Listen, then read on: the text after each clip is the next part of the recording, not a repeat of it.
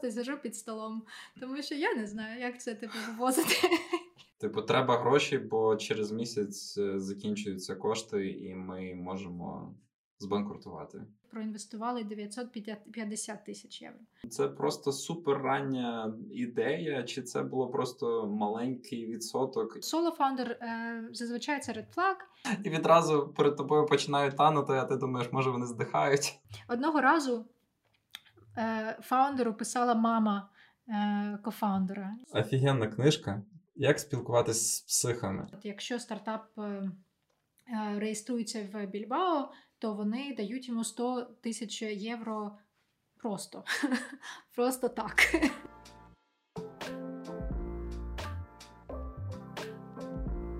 Всім привіт! Сьогодні у нас в гостях е, моя знайома ще з часів заснування компанії StepShot, людина, яка мені багато в чому допомагала при залученні перших інвестицій в компанію. Саша Балкова. Саша, привіт! Привіт, рада тут бути. Дякую, що погодилася приєднатись. Скажи, будь ласка, де ти зараз фізично знаходишся? В Естонії. Я в Талліні з квітня 22-го року. Е, обрала країну через е, погоду. Е, тому що обирала між Естонією і Іспанією і обрала свідомо Естонію. Як таке може статися? Ну, Через просто... погоду, я, я взагалі не жартую. Ти просто хотіла чогось, що має зиму? Ні, я не хотіла щось, що має плюс 45 е, градусів влітку. Не знаю, я коли задумуюсь про погоду, задумуюсь про місце, де мені хотілося би жити, я би хотів жити постійно в комфортному, помірному кліматі, де є сонце і де є гарна погода навколо. Ти зараз зимою знаходишся в Естонії. Я просто проходив цей час акселерацію. Я пам'ятаю, як приїхали туди 18 січня. Ми звідти їхали 17 квітня. Це був перший день, коли я зняв свій зимовий кожух, зміг е, одягнути трішки легшу там пухову відтровку, і це був перший день, коли було трішки тепліше, середина квітня. Е, ще два місяці е, зими попереду. Це, типу, не дуже, але глобальне потепління зараз 0 градусів. Мені здається, що в Естонії в лютому 0 градусів, і сонце вже другий день. Другий день поспіль вже сонячно. Тому не знаю. Але це взагалі окрема тема. Можна про погоду розмовляти дуже довго. Як в Іспанії люди мерзнуть вдома, тому що немає опалення, а тут комфортно. А там, типу, надів якусь там курточку і вже дуже добре. А скажи, будь ласка, чому такий цікавий вибір або Естонія, або Іспанія? Е, коли почалось е, вторгнення, вторгнення я була в Іспанії, було типу логічно, логістично, логічно залишатись там. Плюс ми відкривали е, на початку 22-го року. Був план навесні відкрити хаб в Малазі, uh куди можна було і це було це до ніяк з війною не не пов'язано. Це було просто стратегічний план ну, типу, з минулого року. Ми планували відкрити перший бач в Малазі, запустити перший бач в Малазі в е, літку, типу в червні. І тому було ну, майже логічно залишитись там, там якось трошки комунікуватися з, з бачем. Е, в Естонії також е, ну, для мене велика ком'юніті. Тут є тут ТПHQ, і на початку навесні, в перший місяць, дуже хотілося місце, де будуть люди мої люди, яких я знаю, щоб не бути ну, напевно самою. В Малазі був е, планувався хаб, і це типу successfully implemented, тобто він існує, там багато людей. Але мені здал, ну, мені на, на той момент в в березні здалося, що я просто, просто, типу, мені краще туди, де є колеги, де є і колеги, і стартапи, де будуть просто типу люди навколо, яких я знаю. Тобто хотілося просто якогось життєвого комфорту, якраз в ті моменти, коли була критична ситуація в Україні. Так, да, хотілося комп... хотілося е... знайомого, чогось знайомого. Е... В Естонії я багато разів була, я була в Таліні багато разів. Я дуже люблю це це місто, е... абсолютно щиро. Плюс е... навесні це літо було б, типу, підходило б літо, а літом е, влітку тут дуже дуже добре. І, ну, звичайно, всі думали, що ну, типу, це там до літа все, все завершиться. І це одна з також, типу, одна з причин про погоду, тому що я думала, що за півроку, типу, ну, типу, весна, літо і все. Але ну, от ти зараз займаєш позицію um, Head of Portfolio, тобто ти завідуєш усіма портфельними компаніями Startup Face Guys. Що саме має в собі ця роль, і чи вимагає воно так само багато подорожувати? Тому що я пам'ятаю раніше. Географічно різні програми Startup Face Guys, вони були в різних локаціях, і це вимагало від тебе бути присутньою протягом як мінімум там трьох місяців в кожній окремій локації, де відбувалась програма, і де ти була ну, managing director. Ну і mm-hmm.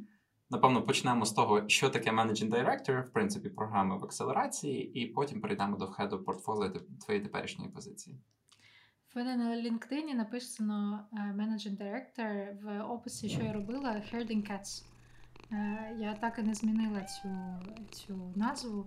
Мені здається, що вона дуже влучно описує, що робить managing director в акселераторі. Там такі є кішечки, які всі дуже. Ем, як це? Це не це не собаки, це коти, тому що у, у котів свій світ. І тому тобі надо, треба треба якось котів зібрати е, докупи, і це дуже складно. Але ну, якщо проводити паралель, це managing director бачить, що він робить. Він по суті responsible, е, відповідальний за. Ну, по якщо дуже грубо кажучи, то за по суті за ріст стартапа е, протягом батча. Е, ріст, звичайно, це ти не можеш контролювати, що вони там зроблять е, хороше чи погано е, з бізнесу. Тобто, там ну, в мене немає ілюзії, що я можу замість стартапа зробити його успішним. Ні. Але це дуже hands-on робота, робота з кожною командою над цілими, цілями, чому чому вони там, я не знаю, були успішно успішно досягнути або ні. Це буквально там на кожному ну, щотижнева робота one-on-one з кожною командою, і вона займає дуже багато, окрім часу, дуже багато емоційних зусиль, тому що у всіх свої проблеми. Е, і ти, по суті, за три місяці проходиш такий, типу, е, такий самий стартап джорні, але не з однією компанією, а з десятьма. Мені здається, що найпростіше цю роль порівняти з таким коучем. Тобто ти проводиш менторинг сесії, направляєш команду, просто показуєш їм якісь банальні речі, які тобі дуже знайомі, тому що такі самі речі, такі самі помилки роблять багато інших. Але коли команда знаходиться в процесі роботи, вони просто цього зовні не бачать. Це теж правда. Тип такий, типу. Ем не з їх баб, бабла. Та, то, то такий свіжий погляд з, зі сторони також е, має має значення. Да. Я пам'ятаю, в нашому бечі у нас якраз в Startup Face Guys людина, яка відповідала за маркетинг, пішла з команди на Startup Face Guys перед нашим бечем. І е, ми трохи просідали в маркетинг в процесі нашого бечу, але у нас був дуже прикольний managing director Калум. Калум Кемерон, і він з самого початку сказав: нам потрібно рухатись в Атласіан. І мені просто дуже дивно, коли людині кажеш ось цю думку, яка для тебе ну, об'єктивно має 100% сенс, людина її почує, сприйме, почне пережовувати, але насправді приміряє на себе і щось зробить в цьому напрямку. Можливо, через три місяці, можливо, через півроку, можливо, через рік, і потім буде себе ще й гристи за те, що вони не зробили цього раніше, тому що це настільки об'єктивно. Я навіть не знаю, який це потрібно батіг для того кота, для того, щоб знаєш, взяти і заштовхати ту ідею, і от стимулювати людину робити щось правильно. Доводилось тобі якось швидше імплементувати ці рішення в командах. Я думаю, що це людська психологія, і хтось, е, і це навіть е, трошки. Я думаю, що це нормально, і я думаю, що це нормально, якщо що рішення е, на якусь дію приймається з як це сказати, ну з якимось через якийсь час, не не інерція не, якась є. Да, Тому що ти повинен. Ну, фаундер повинен це якось евалювати, не тільки робити те, що йому сказали, так? тому що там потрібно бути внутрішнє рішення. Е, тому це навіть ем, якщо фаундери кидаються робити щось, що їм сказали е, там швидко, е, це може бути хороша хороша ідея, коли це гарна ідея від когось, і ви її швидко імплементували. Але статистично, якщо є така тенденція, то і погані ідеї будуть імплементуватися також без е, ну, проходження через оцей це evaluation, чи треба так робити, чи не чи не треба. Тому я думаю, ну якщо чесно, я думаю, що це просто нормальний нормальний процес. Е, потрібен час фаундерам, щоб щось зробити. Я пам'ятаю, недавно дивився один з подкастів е, з Ажняком, і він казав, що його питання, яке постійно налаштовувало на там путь істини, коли вони проходили свій беч в Y Combinator, це завжди питання, як твої активності, які ти зробив протягом останнього тижня, впливають на ревені. В тебе є якісь улюблені питання, які ти найчастіше задавав? Ми ми працюємо в основному з не з діптеком. Ми працюємо взагалі ну, в цілому не з Enterprise. Вони є і такі, і такі, але середньостатистично наша компанія це типу швидкі е, швидкі софтвер. Да? І тому вони повинні працювати з ревеню е, з першого дня. Тому да, це що таке швидкий софтвер? Е, я маю на увазі просто процес процес ем, продажів, так? Процес закриття продажів. Да, да, да, угу. Просто Enterprise це буде там, я не знаю, рік uh-huh. да, там, я не знаю, там півроку.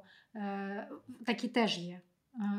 Тому що ми дженераліст фанд, тому в нас є і такі, і такі, в яких дуже різні цикли цикли продажів, які з е, державами працюють, із ну тобто там дуже дуже різні. Але середньостатистично в ну, типу, в общій масі це все ж таки там SMB, SMB якісь ем, продажі. Якщо це стартап, який вже може продавати, то звичайно це перше, типу, це перше питання. Е, друг, ну, це, це друге питання. Перше питання: ну як ти там? Вже вже здихаєш чи ще ні? Там, як там? Я не знаю, як сьогодні. Тому, да. Ну, Каун нам таких питань ще в 16-му році не задавав. Напевно, трошки динаміка помінялася в акселераторі за останні роки. Та ні, я може, це це моє. Тобто і вона, ну я не знаю, може так і всі. Я не знаю, чи всі Вони просто всі до тебе приходять, знаєш, і і відчувають в тобі якийсь такий, напевно, куточок, знаєш, затишку, і відразу перед тобою починають танути, а ти думаєш, може вони здихають. Та ні, ну але були, ну, типу, ти кажеш, що менеджер директор це такий коуч, це так, але ти так чи інакше просто проходиш через такі ем, випробування together вместе зі стартапом, з фаундером. Я не знаю, там е, від когось пішла дружина під час цієї акселерації. Типу, і, і, ну, і ти, типу. І ти найближча людина, в принципі, з ким це можна обговорити. В принципі, тому що тому що ти так чи інакше, в тебе там кожен кожен тиждень, тиждень сесія, і ти типу приходиш, ну як справи? І ти думаєш, так, окей, питати про ревені чи не питати. Е, ну, Це такий, типу, це екстрім не від кожного стартапу відходить дружина е, під час акселерації, але дуже-дуже багато емоційного, просто е, ну, людського. людського. Це ще такий момент. Е, я була, моя остання програма була, коли тільки почався ковід. Тобто зараз всі вже всі програми е, гібридні. В нас є і багато, ну, типу, вони по суті е, збудовані таким чином, що є е, онлайн-частина і є також офлайн-частина, але офлайн-частина це кілька тижнів, це десь до шести тиж, тижнів, але in chunks таких, типу, на початку два, десь всередині два і десь наприкінці два, приблизно. Е, Я працювала, коли ви, типу, релокейтитесь, як і ти був до до ковідних до ковідні часи. Е, ти приїжджаєш в якесь місто, і ти там 24 на 7 з цими людьми. Мені здається, що онлайн все ж таки дистанціює людей.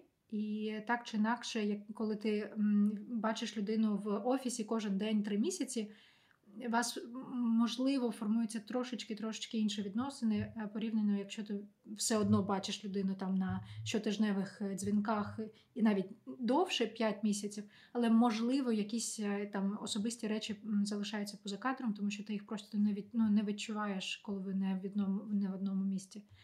Дуже цікаво, тому що я пам'ятаю, коли ми переїхали в Естонію, ми коли аналізували свій досвід, якесь таке було враження, що ми проходимо знову етап можливості потрапити, ну таку собі, знаєш, університетську общагу. Тому що ми практично знімали в чотирьох командою там квартиру разом ввечері вранці проводили час. Потім у нас був повний коли там 10 чи 11 команд кожен день, цілий день сиділи в одному коворкінгу і весь час про це спілкувалися. Ну для мене це був такий, не пам'ятаю, скільки ми там було там. Ну трішки менше 30, але в принципі все одно е, якийсь такий досвід дуже веселий, дуже задорний в якійсь мірі. Знаєш, і от було просто класно. А чому ж зараз тоді гібридна програма? Якщо ми вже пройшли ковід, вже в принципі зменшується навантаження і. Це дуже дуже хороше питання, і ми нас ми насправді е, все ще вирішуємо, чи може потрібно повернутися повністю до ем, тільки е, офлайн акселерації. Е, чому ще не вирішили? Тому що, по-перше, при рішення, коли ми прийняли, ем, коли ми прийняли рішення, типу на гібридну програму це було не тільки тому, що ковід ми не могли е, по-інакшому, просто банально не могли. Uh-huh. Але це було е, це було не не тільки через це. Це було е, в, в тому числі через це те, що багато фідбеку, якого, який ми отримали від стартапів, був що програма дуже інтенсивна. Surprise, surprise.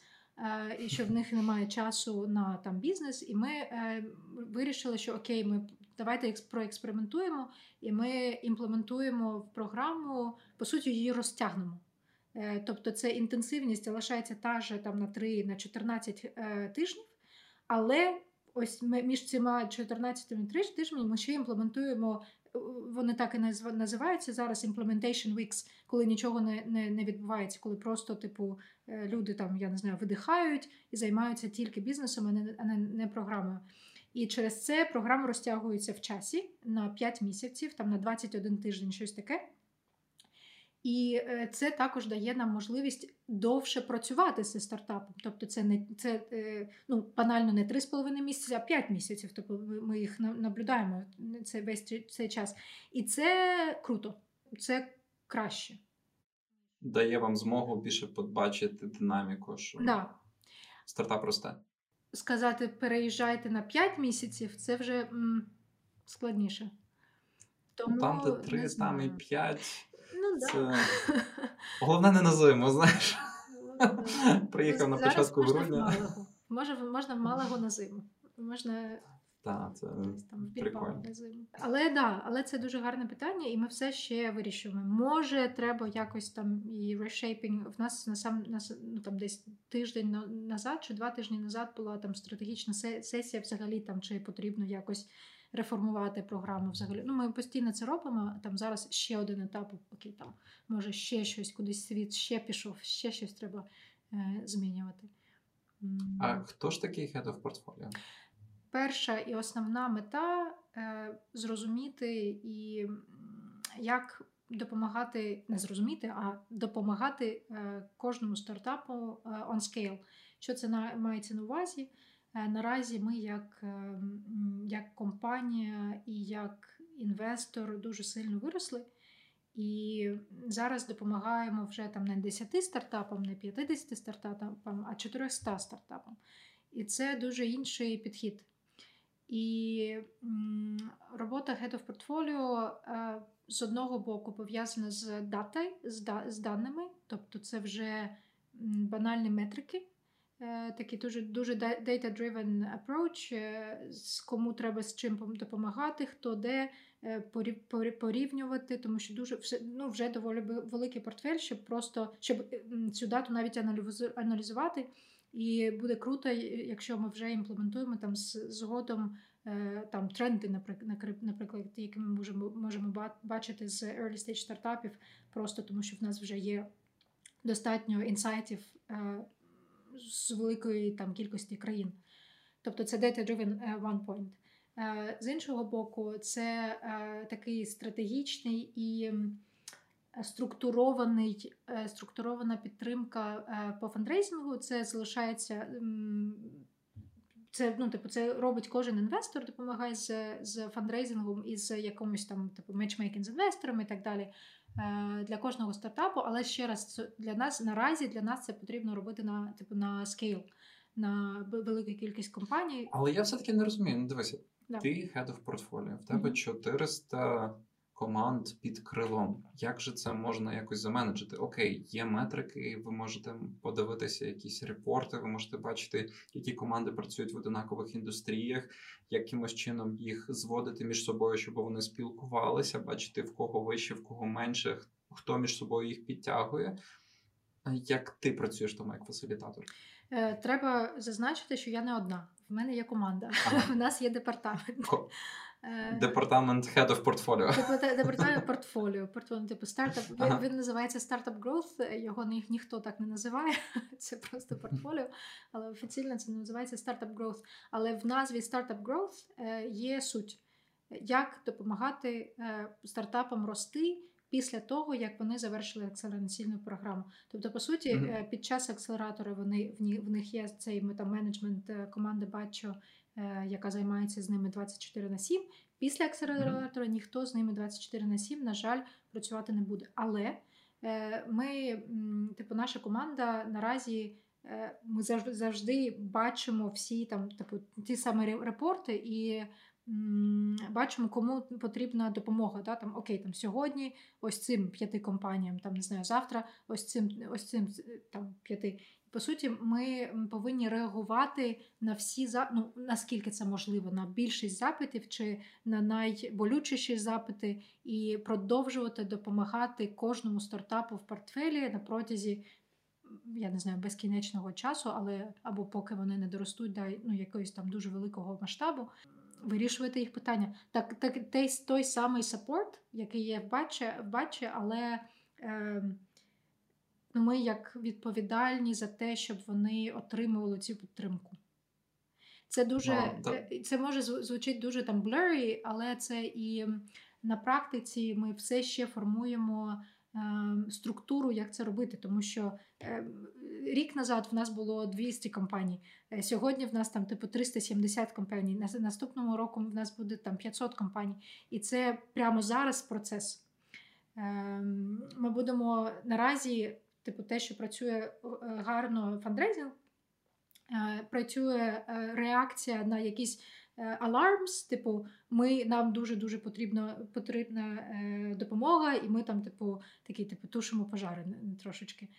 Але задача на цьо, на цей рік в мен, ну, типу, в нашого департаменту збудувати цю структуру, які ще штуки ми будемо покривати, окрім фандрейзинга і окрім там інтенсивної терапії е, прямо зараз тут і для якихось там деяких, щоб це зробити на ну, типу, на масштабі і зберегти quality, якість. Які є найчастіше запити до вас мають стартапи, які пройшли вже акселерацію? Фандрейзинг завжди. Типу, завжди. треба гроші, бо через місяць е, закінчуються кошти, і ми можемо ну, збанкрутувати. Це аларм. Це типу інше. Це окей, давай поговоримо. Крайній випадок, окей, добре. Mm-hmm. Фандрейзинг в цілому, типу, ми відкриваємо раунд, і нам потрібні introduction до інвесторів. Типу, з ким ви можете нас познайомити, і таке. Типу, це супер. Ну, типу, це просто, я не знаю, daily, daily job. На другому місці, мені здається, залишається hiring. Е, залишається пошук е, співробітників і якась допомога там навіть не, не тільки співробітників, також там я не знаю е, ключових сотрудників, ключових співробітників, там я не знаю, навіть до кофаундерів. На третьому місці а ну клієнти, напевно, типу ось дайте нам інтро, напевно, да. клієнти. Да. Угу.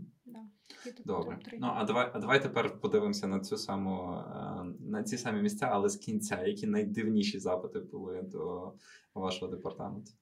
Я я можу знайти. Я десь я, я десь навіть собі е, записувала, тому що там був. Я не я зараз не зможу його е, сказати, тому що я його записала.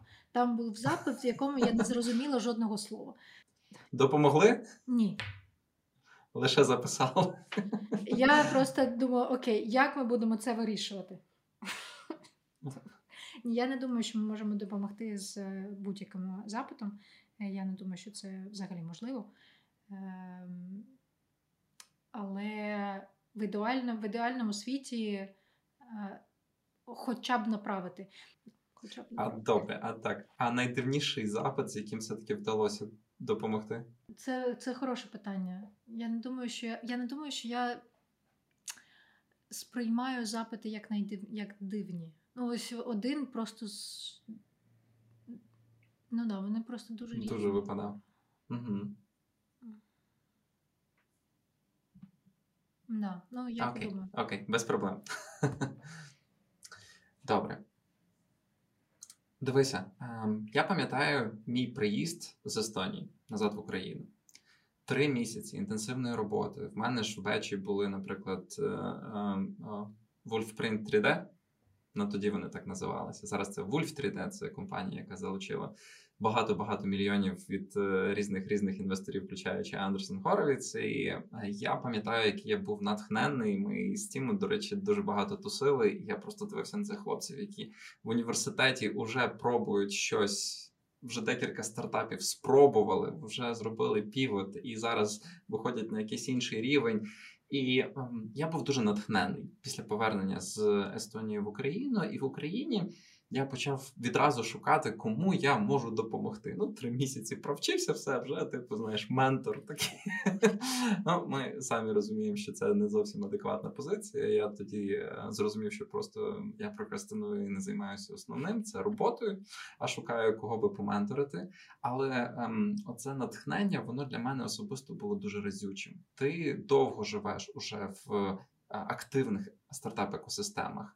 Ти так само довго жила в стартап-екосистемі України. Скажи, будь ласка, якісь є ключові фактори, які відрізняють ці дві екосистеми між собою? Ну, напевно, крім часу, що ми трішки, напевно, пізніше почали. Я думаю, що тут натхнення, про яке ти говориш, взагалі дуже глобальна штука. І це те, що відрізняє, я думаю, що ти знаєш і погодишся е, стартап-екосистему взагалі від будь-чого в світі.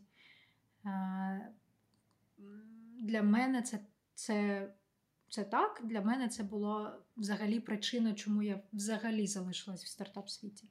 Скільки це було там? Вісім років тому. Нещодавно е, графу- рахувала. І це єдине і спільне, що є в будь-кого, в будь-якого фаундера з будь-якої країни. Мені так здається. Вони дуже захоплені тим, що Дуже вони роблять. захоплені. Якщо вони не захоплені, то скоріш за все за, за, за рік вони, типу, закриють компанію. Е, Або вони, типу, якщо говорити про акселератор, вони, напевно, просто не потраплять в акселератор. Або не пот... Ні, ну можуть і потрапити, ну там раз на раз.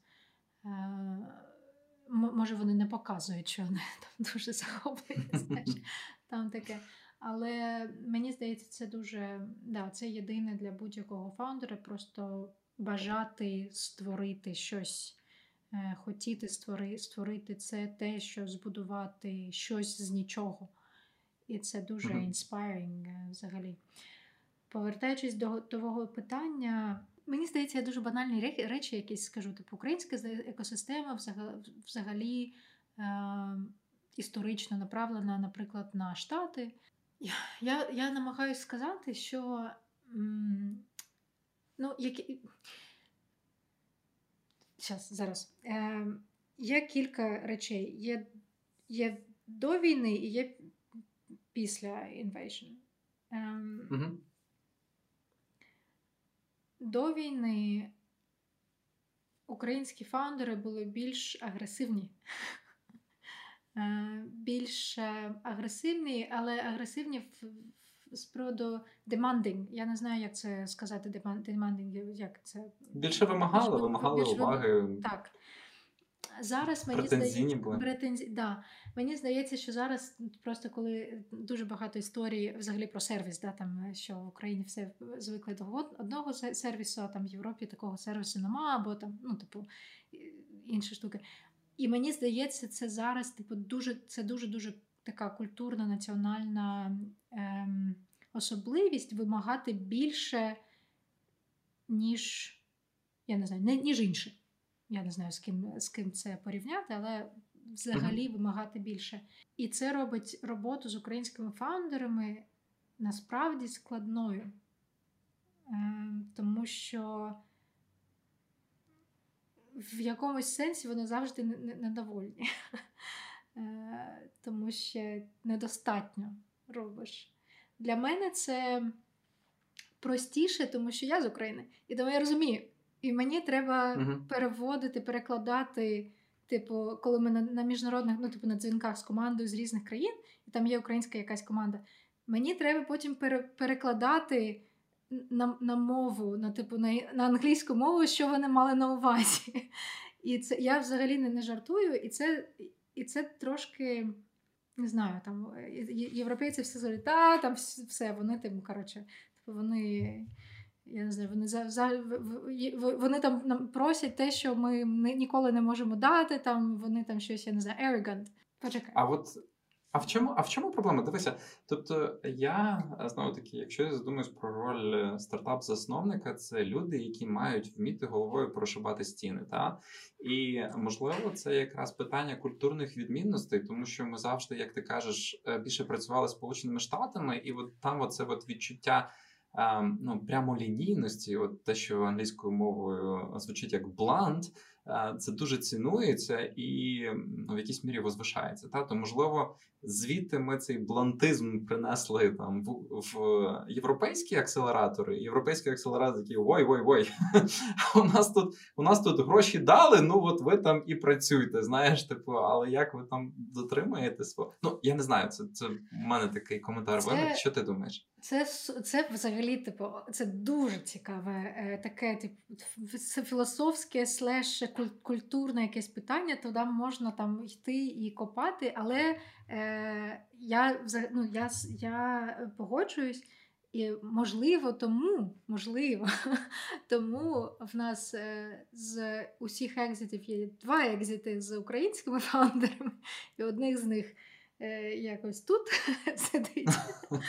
Е, інша компанія Colpage, там українські фаундери, але вони з ну, працюють, типу, знайомилися е, і збудували бізнес в Польщі, але вони все одно українські фаундери. І це ну, так, так само всі три українці. Come on.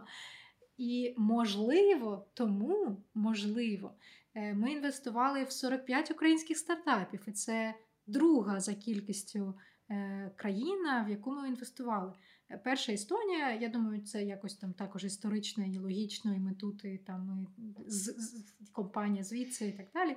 Але друга українська. Тому, повертаючись до того, що я сказала, всі, типу, ну це дуже складно, але так чи інакше. Е, Дуже сильні, ну набагато сильних компаній приходять з України. Можливо, тому що вони демандинг. І це типу складність, але вона може приносити свої свої результати. Цікаво. Ну, я би ще тут знову таки наголосив, що українська екосистема, вона, як то сказати, не до.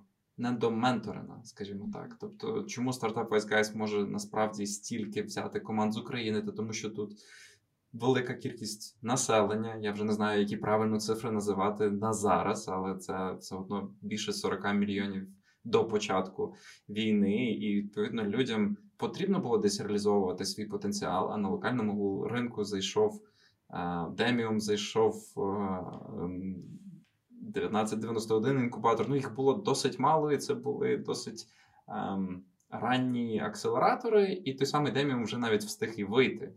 І оскільки це була регіональна історія більше східного ринку, а не е, направлена конкретно на Україну, доводилося українським командам, наприклад, е, там з останніх історій, які я чув, навіть ем, якимось чином сперечатися за рівень. Ем, Уваги від самого акселератора е, з тою самою Польщею, з іншими країнами, де є розвинена внутрішня економіка, де є внутрішній ринок для продукту. І Україна автоматично, якщо ем, відразу має продавати за кордоном, вони стають менш цікаві, бо traction він буде, але більш відкладений. А, болюча тема, давай. Пройдемо трохи далі. Ну, demanding – це насправді дуже позитивна штука. Ем, Знову таки, напевно, повертаємося до запитів, які ви могли чи не могли реалізувати. Але я думаю, що в кінцевому випадку це класна штука. 45 стартапів з України. Як ем, ти кажеш, два екзита було з українськими засновниками. А загалом скільки зараз має стартап Wise Case е, екзитів? 13. 13. 13. І це останні, типу, 7 були в 2022 році. Е, Я Мгм. думаю, що зараз, тому що 22 рок, рік е, це там, типу, перший декейт, перший десятиріччя компаній. І це для pre-seed stage investor це якраз цей межа, е, через яку ми будемо там наразі вже там, я думаю, ну я думаю, що просто як це оригі... як це сказати, єстественним путем ми будемо е, отримувати наразі більше екситів, тому що просто вже час прийшов. Е, буде, Мгм. Було складно перші там, я не знаю, 5 років чи 4, 5, 6 років, тому що це було ще, занадто рано для pre-seed stage стартапів робити екзити. І Ми дуже довго були там, типу, з двома з двома екзитами, чи з, з одним, чи з двома. е, До 19-го, здається, чи до 20-го року. Е, До 20-го, мені типу, 8 Мгм. років там то як, якось. Ну там, здається, було чи другим, чи третім. Це сталося на початку 19-го, відповідно. Да. Напевно, в 20-му воно трошки 20-му, краще посипалося. Чи Так. 21-й навіть, навіть 21-й, Мгм. чи щось таке. Да, ну, да. Тепер у вас нарешті ви зможете робити якусь аналітику по ваших екзитах. Вже інший, інший, інший рівень. Да. Ну так, прикольно. Які плани команди на 23-й рік?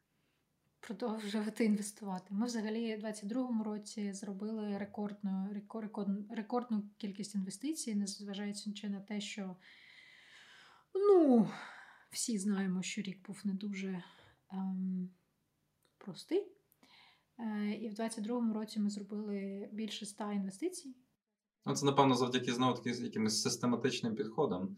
Тобто, ви якісь фреймворки по інвестуванню інвесторів е, підписували ще раніше, десь там в 21-22 році. Е, Зараз просто воно склалось докупи. Так, е, і так, і ні. Так, тому що так, звичайно, там фандрейзинг процес був не, ну, не тільки в 22-му році, але взагалі ми просто, ну, типу, могли б ніхто, типу, ми тоді точно так же могли б просто типу, поставити щось на паузу і зробити менш, менше ризику і менше інвестицій.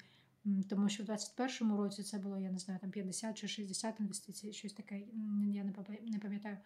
Але м, ну, це, ну, да, це така логі... це просто продовження стратегії, незважаючи на економічні, е, економічну ситуацію. Е, В 23-му році те саме, е, такий самий план десь в 100, в 100 компаній інвестувати. Для нас дуже складно якось позиціонувати себе на ринку, тому що core робота це залишається акселератор. У 23-му році е, такий самий план, е, десь 100 компаній, е, десь 100 інвестицій приблизно. Да, і ми, ми, ми, ми наразі робимо набагато більше, ніж тільки акселераційна програма. І одна з стратегій, одна з частин стратегії це продовжувати розвивати внутрішні продукти. І залишається інвестиційна частина, як є, там типу 100 там, інвестицій в рік. Внутрішні продукти це, наприклад, ми там з 2018 року проводимо преакселераційні програми, ми їх продовжуємо розвивати, і вони там не так сильно е, замаркетовані, забрендовані на ринку. Ми їх не так сильно ем, промоутимо, тому що ми там не інвестуємо. Це там типу free of charge, free of equity, free of everything, онлайн програма. Е, але там вже там, я не знаю, 60 чи 70 батчів пройшло, щось таке, я не пам'ятаю. Е, потім ми... А як там з українськими командами? Те саме, типу, ну багато, багато. Я в мене немає ну, вона в мене, в мене немає наразі статистики. Вона може бути, якщо її там піти пошукати. Е, Може подивитись, може подивитись для якихось типу даних. Е, те саме, типу, там точно так же багато компаній, вони проходять там ну, з, будь-якого е, світу. Ми, ми її називаємо, вона до ковіду називалась онлайн преакселераційна програма, тому що вона була онлайн, а преакселераційна була офлайн. Зараз це просто pre-revenue програма, тому що, типу, не можна її онлайн називати. Вона не це нелогічно. Е, Ще один продукт, е, теж десь вже два роки ми його типу, тестували і пілотували е, для студентів. Типу, для е, ну, да, для студентів таке, типу, інтенсивна summer school, це називається, де вони вчаться підприємництву, Мгм. де вони проходять е, такий ем, е, ігровий формат майже акселераційною програмою. Вони там самі створюють е, теж якісь там ідеї, пічуть в, в- в кінці програми ідеї, які там сформують команди. Практично це все створене на збільшення вашої воронки, які потім потраплять до вас в акселератор. Дві е, причини з одного боку, так, це е, част- частково воронка, але з іншого боку, ми залишали. Ми е, спочатку працювали за overlooked markets, так, так, так, називають, так називають. Ну, ми Ну, та ж сама Україна. Да. М, З одного боку, це ну, фінансова майже причина, тому що менше конкуренції, є талант, є з чого вибрати, і, можливо, там менше evaluation, наприклад, е, і, і більше роботи потрібно прикласти, щоб допомогти. З іншого боку, е, ми мали, мали, малимо, маємо е, місію допомагати розвивати екосистеми. І ну, нам типу, завжди хотілося, я не знаю, ми це обговорювали на різних стратегічних сесіях, створити таку типу екосистему A to Z, е, де фаундер може типу, прийти без нічого, чи просто студент, я не знаю. Ну, і, поча... і через типу, таку екосистему Startup Wise Guys навчатися підприємництву, як створювати бізнес, щоб в ітогі, в ітогі там якось сформувати свій, свій бізнес, прийти, отримати інвестиції, вирости і так далі. Е, тобто, це. Так, це безумовно пайплайн, але студенти це пайплайн, ну, який типу через 10 років, я не знаю. Ну, може, не через 10, я маю на увазі, що звичайно вони можуть. е, е, ну, це не від віку залежить, коли, коли людина починає бізнес. Але це більше такий education, напевно, ніж пайплайн. Але в принципі вони вже будуть знати ваш бренд і будуть до нього якимось чином тягнутися. Відповідно, будемо сподіватися, що буде Так. буде це спрацювати. А до речі, були якісь думки, оскільки географічно там різні бечі відкривалися в різних країнах е, е, навколо Балтійського моря. Е, відповідно, чи була думка так само ну, якусь програму можливо запускати в Україні, якщо у вас такі гарне захоплення? Да, у нас це була е, з USF програма одна в 21 в 21 році. Вона на- ми повинні в 21 році повинні були дві програми пройти, але ми там було дуже довгий процес відкриття компанії, і там багато було юридичних помилок, які там і я зробила, і там наші там не знаю, консультанти зробили. Взагалі процес відкриття компанії в Україні був, був дуже болючим, якщо чесно. Е, і, Країна да. стартапів. і через це ми, і через це ми е, дуже пізно запустили перший батч е, з USF. Мгм. І через і потім другий батч повинен був початися там, типу, бути в 22-му році, але він не стався. Але так чи інакше, це все одно був батч е, е, pre-revenue. Е, Не pre-revenue, pre-acceleration, тобто ми не, інвестували там. Да? Тобто це було в партнерстві з, USF, тобто стартапи отримали програму, але ми не, не інвестували в ці стартапи. Мгм. Чому ми не відкривали поки що бач в Україні, типу, пов- повноцінний інвестиційний? Це, ну, це, я думаю, що це також дуже ем, економічні, в тому, в тому числі ем, причини юридично, де повинна бути ну, типу, чи ми будемо інвестувати звідки, куди, чи це просто локація.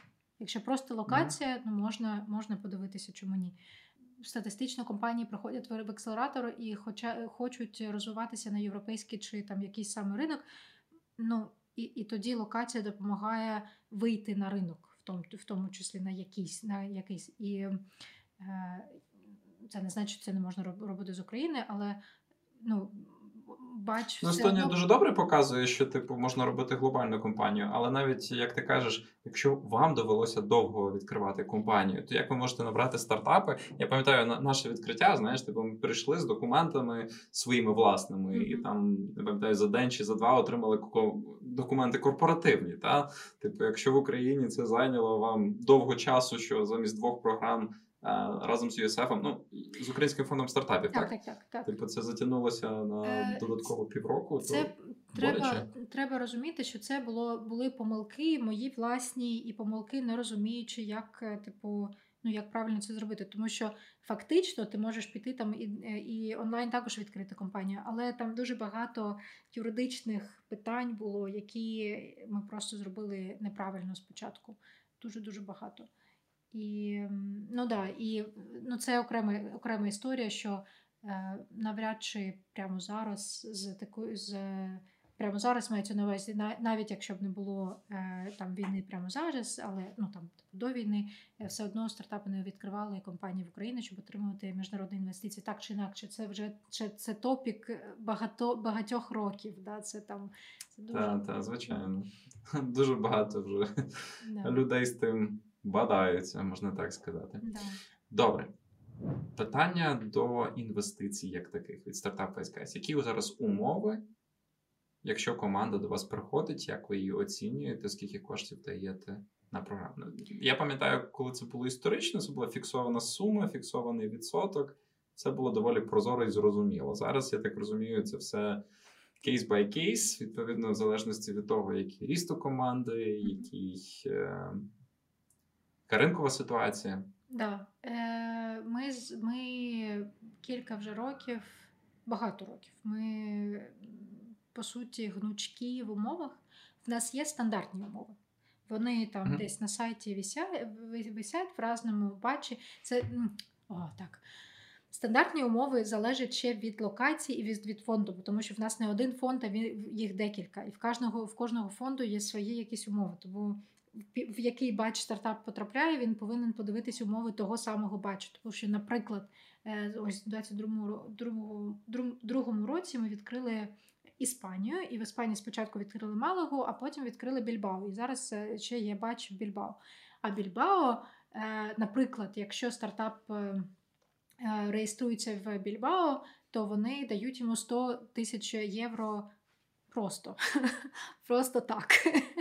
І ми ще інвестуємо свої. А, а, а вони це хто? Е, Більбао. Е, ну, Муніципалітет. Е, ну, типу, їх локальний муніципалітет, який відповідає за розвиток локальної екосистеми підприємництва.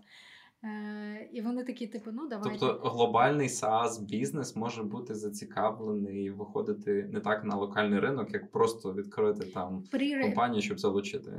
Перші інвестиції, да. Тобто, пер, тому що все одно так чи інакше там headquarters буде мінятися в залежності від того, де куди е, е, куди клієнти, і так далі, і так далі, там де вони, ну де юридично це буде має більше значення. Але перший ми ж працюємо з типу pre-revenue, з не pre-revenue, просто типу з pre-seed стартапами. І для присід стартапам стартапів дуже важливо отримати ці інвестиції.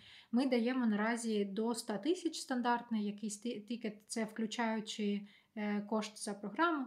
І якщо, наприклад, це бач в Більбао, то вони отримують від нас ці там 100 тисяч мінус мінус кост програми і ще 100 тисяч від Більбао. Ось такі будуть умови. Ем, якщо це це бач десь в іншому місці, там будуть інші умови. Е, але так, але я дивилась перед інтерв'ю, які в нас е, вже статистика була, тому що є дата. Е, і, наприклад, в минулому році ми інвестували найменший тікет був 10 тисяч євро. Найбільший тікет, один тікет був 200 тисяч євро.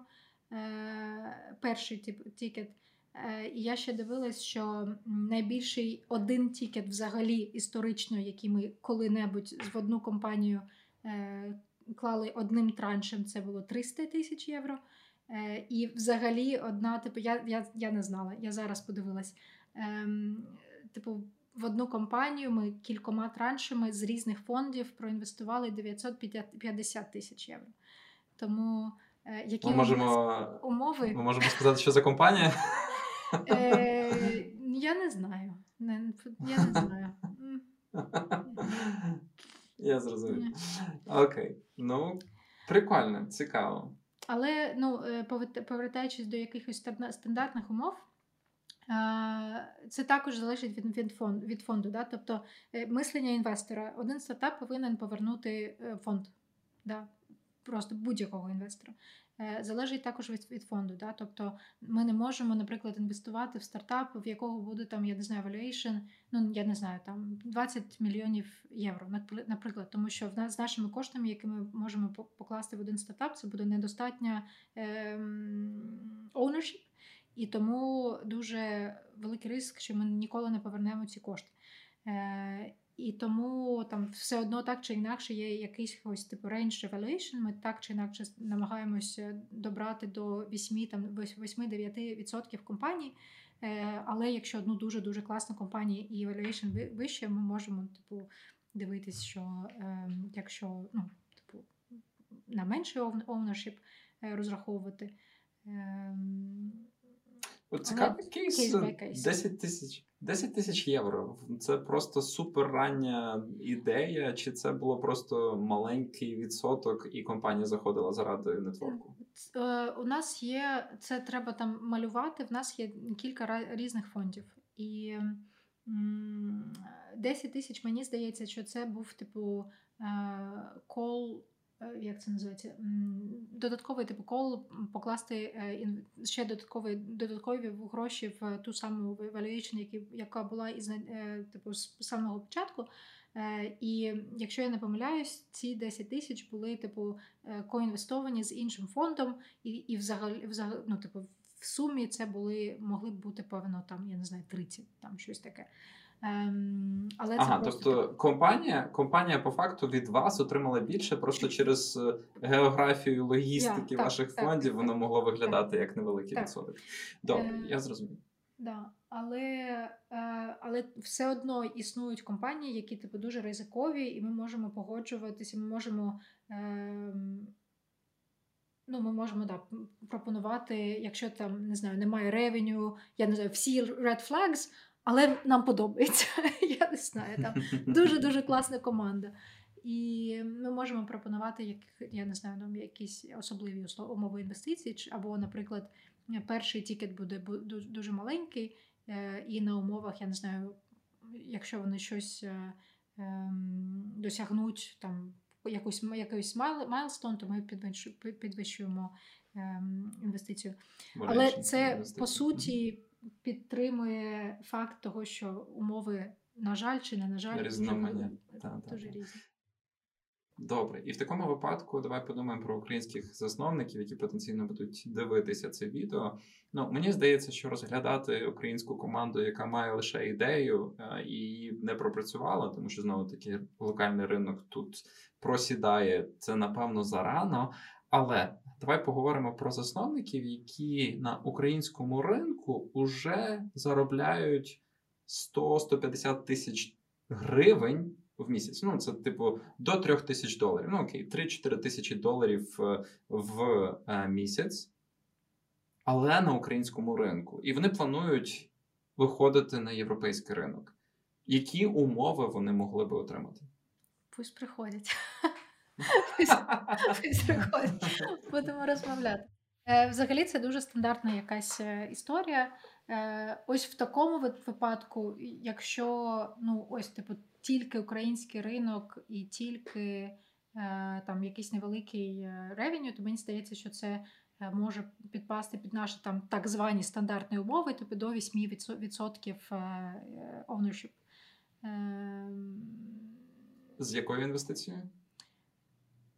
Ну, типу, ті, ті самі до типу до, до 100 до 100 тисяч е, стандартні, але типу, це це повинно бути там типу до 8 8 десь відсотків ownership. А, а далі дивитись, да, чи унікальна чи, чи не унікальна технологія, чи всі кофаундери full-time, чи хто ці кофаундери, чи збалансована команда, е, що вони вже зробили з іншими ринками, чи є в них е, досвід роботи з іншими ринками. Ну, типу, після цього йде, йдуть там вже інші, інші питання. Знаєш, цікаве. Типу, ми прийшли до того, що от от, от, от стандартні умови, а тепер ми, типу, віднімаємо за то, за то, за то. Знаєш, такі Ні, система чи додаємо, штрафів. Чи, чи додаємо? А, чи додаємо. додаємо. Якщо це унікальна ага. технологія, чи там якийсь діптек, що не можна там скопіювати. Да, можна Чому б ні? Добре, я зрозумів. Дякую. І м, зараз. Напевно, це найцікавіший для мене особисто е, блок питань буде. Це з приводу тих команд, які до вас приходять, знову таки, маючи майже 400 команд е, в бечі, ну не в бечі, а історично, які пройшли через е, акселерацію. Мені хотілося б більше проспілкуватися про те, як між собою засновники ділять компанію. Що доводилося бачити як найчастіший стандарт, і що бувало як якісь рідкісні компа... ну, рідкісні випадки, рідкісні випадки, які ви не допускаєте, і рідкісні випадки, які ви допускаєте.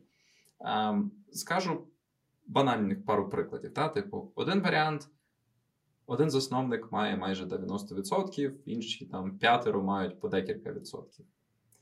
Е, другий варіант це коли Є, наприклад, більше трьох, чотирьох, п'яти засновників, які мають одинакові долі. Я от нещодавно читав десь інформацію, що насправді в таких випадках це теж може бути редфлегом, тому що інвестори розуміють, що в певний момент кожен з цих засновників, навіть якщо вони дуже горять на початку, будуть сильно розмиті після інвестицій і можуть легко відпадати від команди. Ну от розкажи, будь ласка, що доводилось бачити. Ем, я почну з того, що що ми не допускаємо, тому що все інше. Ага. Тому що таке. Е, що ми точно не допускаємо? Е, це називається е, non-investable. Ми не допускаємо, тому що якщо ми проінвестуємо, так чи інакше компанія вже ніколи не отримає ніяких інвестицій більше. І взагалі ніхто не повинен інвестувати в цю компанію, поки вони не пофіксять каптейбл. Е, не інвест... Компанія вважається не investable, коли е, вже на початку, а ще раз, ми працюємо з pre-seed investments, да? тобто в них є якісь перші е, продажі, але це pre-seed. І вже на цьому початку є хтось, типу, перший інвестор, який інвестував більше, ніж один інвестор, чи людина, чи організація більше, ніж е, типу 25% це вже майже no-go, е, тому що якщо перший інвест на кожному етапі компанія може віддати приблизно до 20%. Приблизно. Воно може бути там далі, тому тому що це арт, воно може може змінюватися. Але якщо pre-seed, на pre-seed, на pre-seed компанія віддала 20%, е, окей, хай вона працює далі, це означає, що ми, як пресід інвестор, вже не можемо інвестувати. Е, тобто наступний етап вже до, повинен бути там, ну, типу, сід, тобто метрики вже до, повинні бути для сід інвесторів.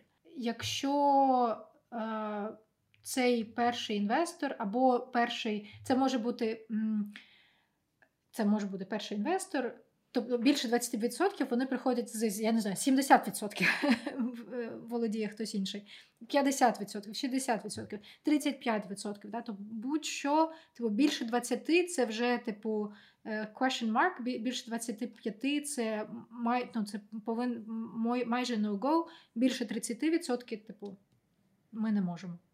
Якщо хтось з членів командів має. Е, majority shareholdership і не працює full-time, і не планує працювати full-time. Тобто якийсь, е, не знаю, кофаундер спочатку, я, чия була ідея. Це така дуже mm-hmm. цікава помилка. Це була його ідея чи її ідея, і тому в нього 50%, але в нього ще 5 компаній. І ну, типу, і це, але це його ідея. І він, типу, він, йому чи їй подобається ця ідея, і він там допомагає. Ну ні, угу. типу, не працює. Так, тобто, е, коли у нас відсоток більше 20, ем, це ну, типу, дуже 20, великий червоний 25, знак питання. Ну, да, типу 25 це така межа е, на одну стадію. На одну стадію. Угу. Е, типу, якщо угу. на пресід е, вже 25% від, віддано куди-небудь, е, то це вже ну, типу, вже наступний stage. І ну да. Але, звичайно, треба балансувати, тобто там десь трошечки менше, десь можна трошечки більше. Але ну так, типу, тому що воно все все впливає на як в майбутньому ти зможеш підіймати гроші. Так, е, да, дуже важливо, щоб е, не було типу так так званої dead equity е, від кофаундерів, які не працюють над компанією full-time і не планують працювати full-time над компанією. Е, це дуже-дуже важливо, щоб всі, типу, majority shareholder були full-time на, на, на бізнесі. Ну, але дивися, давай поговоримо про якісь краєві uh-huh. випадки, тому що хтось, можливо, працював, просто якимось а, якимось чином ну, все-таки випав yeah. з цього процесу. Ну, Які відсотки, от ти кажеш, majority, тобто більшість не може бути в таких, які є пасивні. Але, типу, що доводилось бачити, коли в принципі uh-huh. нормально? був випадок, коли е, кофаундер, який який став неактивним, мав 10%, і це тому, що там, типу, вони працювали над компанією разом десь типу 3-4 роки чи щось таке. І після цього mm-hmm. було типу приблизно 50-50, і після цього один із кофаундерів отримав десь, типу, десь 10%. Але по суті, е, це так чи інакше треба з часом викупати або викупати, ну, типу, mm-hmm. продавати повністю шерсть, тому що це так як тимчасова, е, тимчасова якась е, тимчасове рішення, але по суті треба, е, я не знаю, складати договір, як ці shares в кінцевому випадку можуть бути передані чи в компанію. компанію да. Е, але ну, звичайно на якихось умовах. Да, тобто це не може бути просто безоплатна робота 3-4 роки. Типу, звичайно, це повинно типу. Так, так, так. Я якраз про це хотів сказати. Типу, що якщо людина 3-4 роки працювала, ну це типу. Напевно, навіть більше, ніж міг би зробити будь-який angel інвестор та, за ті самі 10%. Тому, типу, це нормально, коли така частина еквіті буде висіти. Просто питання, коли вже коли вже це забагато. Тобто, якщо це більше 20, то тут уже. Да, там... питання, коли це забагато, і це вже буде забагато десь на типу на Series A, напевно. Ем, Ну да, тому що нас це повинно бути типу fully diluted і так далі. Тому що так ті самі е, early investors, вони так чи інакше вони розмиваються, розмивається доля. І ну, повинно, ну, типу, там на Series A фаундери все все так чи інакше повинні е, контролювати більше 50% 50% компаній. Е, там на Series A Plus і так далі. Тобто, якщо умови е, виконуються з цими 10%, 10% окей. Вона, але питання все одно буде через якийсь час.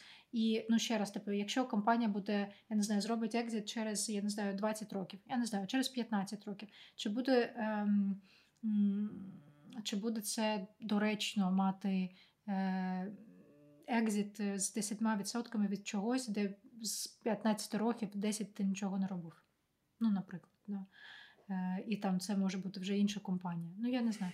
Е, але таких випадків. Ну, типу, знову таки, логіка логіка angel інвестора, вона, в принципі, була би схожа. Та? Типу, людина інвестувала просто не гроші, а час в це. І відповідно, чому би і не, не триматись. А розкажи, будь ласка, чи доводилось якимось чином м- гарне слово фасилітувати? Ем, Оцей от процес зміни кептейблу, щоб він ставав це правильніший для того, щоб я, прийти. Е, до вас да, акселерацію. Але я не можу про це говорити. Я не, я, Типу, випадок. Так боляче? Так боляче. Так боляче. Да. Випад... ну, По-перше, по-перше, е, важливо сказати, що я була в процесі дуже-дуже невеликої кількості, тому що ем, це справа, на жаль, е, фаундера, фаундерів. е, пофіксити каптейбл до того, щоб до того, як вони отримали інвестиції, тому що ми ніхто в компанії до того моменту, як вони отримали інвестиції, і це питання negotiations, це питання того, як фаундер вирішить питання до приходу нового інвестора. Ем, по-друге, є юридична ну, типу, є юридична, наші юристи е, часто якось типу, допомагають в цьому. Якщо якщо ми вже інвестор і якийсь кофаундер, е, я не знаю, зникає, потрібно допомогти е, пройти через переговори по каптейблу. Е, я знаю про дуже багато таких випадків, але наразі цим е, в більшості займається наша, наша юридична команда, тому що вони. Ну, в mm-hmm. них більше скіло, скіл, скілів, як допомогти правильно домовитись, тому що це питання юридичне, як домовитись юридично, це правильно вирішити. Ем, І не ну, типу, не тільки вони, ми типу, маємо, ми в процесі там, я знаю, в копіях, але юристи там якось більше допомагають з точки зору там просто ну, банальних negotiations. Ем, Я сама була частиною процесу дуже-дуже невеликої кількості. Е, Я не вела переговори сама з типу, з фаундерами. Е, Я була тільки в процесі, і в тому процесі, де я була, я не можу про це говорити. Це, це, да. Добре, давай давай ми просто поговоримо про це як mm-hmm. про абстрактну тему. Та? Тобто, які речі все ще можна редагувати. Ми, в принципі, це якби і сказали, що нам потрібно перерозподілити, щоб було до. Присіду вашого менше 20%. Що ще? Ну, типу, співвідношення це між засновниками, це можливо, якісь видача якихось відсотків yeah. активним, не але обділеним. Тобто, що відбувалося? Активним, не обділеним. Option pool, тобто, ми це, це все, що е, investable, все, що менше там 20%, е, це все дуже flexible. Да? Mm-hmm. І там може бути майже будь-що з нашої точки зору. Е, чому я говорю з нашої точки зору? Тому що є безліч інвесторів, в яких є свої е, правила, і вони не будуть інвестувати, наприклад, в соло фаундерів. Типу не будуть mm-hmm. ні, ні, ні в якому разі, тому що їх правила такі, такі. Вони не будуть. Вони також не будуть інвестувати в родинні відносини, наприклад, да? або там father and son team, тобто якісь там ну просто relatives, да? Mm-hmm. Є дуже багато інвесторів, які просто не будуть так робити. Ми робимо. Ми інвестуємо. Тому е, так чи інакше, ми все одно будемо шукати збалансовану команду, там ідеальний три. Це типу банальні речі, три кофаундери, які е, балансують один одного, один CEO і два інших, типу, також ну, типу, балансують по mm-hmm. да, мачурні. Е, це ідеальна картинка. І option pool. І option pool 10% е, на типу key employees, е, кілька key employees, там 1-2%, які там мають. Ідеально. Просто, типу, clean camp table і все все, все чудово. Ем, фла, типу, solo founder зазвичай це red flag. Але Red Flag не означає, що ми не будемо інвестувати. В нас є інвестиції в соло-фаундерів також. Е, дуже дуже важливо, щоб соло-фаундер е, мав і мав option pool, і можливо в цьому випадку ми будемо вимагати, щоб option pool був. Е, більше, ніж зазвичай, ніж коли є збалансована команда кофаундерів. Тобто, я не знаю, не 10%, а 15%, навіть 20% можливо, на типу ті. Бо треба буде наймати ключових людей. Да, да. Ем, І часто, якщо фаундер, соло-фаундер на це не погоджується, ось це red flag, а не те, що він е, він має majority shareholders. Тому що якщо він не хоче віддавати е, shares нікому з типу співробітників, е, ось це вже буде проблема. Ем, а ну, типу, ізначально для нас типу, це окей. Окей, краще, щоб були, але типу, окей. Добре, mm-hmm. якщо говорити про конкретно українських засновників, є якісь паттерни, які якимось чином відрізняються, чи у нас в принципі середня температура по палаті? Багато е, родинних е, стартапів. Прямо саме з України. Так, да, да, да, прямо з України. Husband and wife, е, е, чоловік, дружина, е, брати, е, родинні якісь, типу, цей батько, син чи батько, донька. Ну, батько, донька не бачила, батько, син не бачила. Як ти думаєш, чому так? Культура? Я не знаю. Культура від якась, типу, ну да, не знаю. Я не а знаю. чому, Я думаю, наприклад, цього не видно так часто там в якихось європейських акселераторів, в в європейських Італії командах В Італії. Мгм. Да. Тобто, все-таки близькість родинних відносин. Тобто, ми б, напевно, такого бачили багато в Індії, якби мали б там location. Але в Індії я не бачила. Серйозно? Ну, в принципі, там Може, ну, просто може, багато людей. бачила. Просто, багато з кого вибирати. Тому, е, таке. Е, В Грузії, в Грузії ще. Ну, е, типу, Україна і Грузія це типу 100%, типу, я не знаю, 50% команд буде з, родинними відносинами. Доводилося щось розгрібати з сімейними відносинами. Ти знаєш? Да, але також доводилося розгрібати з несімейними відносинами. Тому ми нещодавно говорили з колегами, що там ну, хтось в інвесторі інвестує в типу е, ну, в родинні відносини, да? В чоловіка і дружину. З одного боку, ну да. Ну, типу, якщо вони розійдуться, це дуже дуже великий, великий ризик. Але е, ризик. Але стільки проблем з фаундерами, які не мали ніяких родинних відносин, і все одно там просто якийсь треш, який воно вони, коли вони намагаються якось розділити свої ownership, і хтось покидає компанію. Це просто типу, це ну коротше, ризики. Я Розлучає... не знаю. Розлучення воно завжди болюче, незалежно від того, чи були сімейні відносини, чи не було сімейних відносин. Да. Да, так, так. Ну, моє, моя, моя власна думка. Тобто, звичайно, є е, reasoning, є е, причини, чому хтось не обирає не інвестувати в такі, тому що це типу, ще додаткове емоційне якесь типу, забарвлення. Мгм. Але такі були від, випадки з людей, які ми були, я не знаю, друзями. 20 років, років працювали разом, були друзями, знаємо сім'ї. Це ну, типу, таке просто капець, я не знаю. Так, такий Санта-Барбара. Б'ють тарілки. Ну, не б'ють тарілки, але е, не, не знаю. Одного разу е, фаундеру писала мама е, кофаундера, який пішов з компанії, тому що. А це мама, це фаунд, це кофаундеру 45 років. Ага.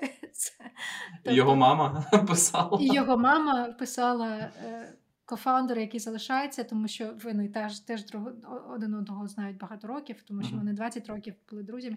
Я не знаю, може це те, може, теж можна е, класифікувати як родинні відносини, але в них немає е, кровних відносин. Да? Е, але там був, був треш якийсь просто. Да. Як ти в цьому всьому себе відчуваєш? Е, юристи. Юристи, юристи, тобто.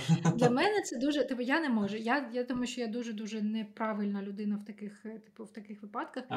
Що дуже. мені, ну да, я не можу. Мен- Я не зможу. Мені страшно за всіх. А найгірше, як, якщо ти знаєш вже цих е, двох-трьох людей. І так... Ні. Юристам, типу, їм, їм чхати. Їм, типу, таке. Я не можу. Добре, зрозуміло. Знаємо тепер думку про юристів. Яка Ні, ні, ні. Ну, Я Просто на цьому тижні були, були на дзвінку з, е, з колегою, яка так, так, так, так само переживала, але вона junior юрист. Вона просто Ага. ще не пройшла кількість. До речі, так, це питання, питання просто якогось рівня їхньої власної, як то сказати, їм потрібно вміти наростити свою шкуру для того, щоб вже до цього більш спокійно відноситись. Яка в тебе за весь період твоєї роботи в Startup Wise Guys, можливо, ще навіть до того, найбільша невдача як керівника програми? Я чекала цього запитання, тому що ем,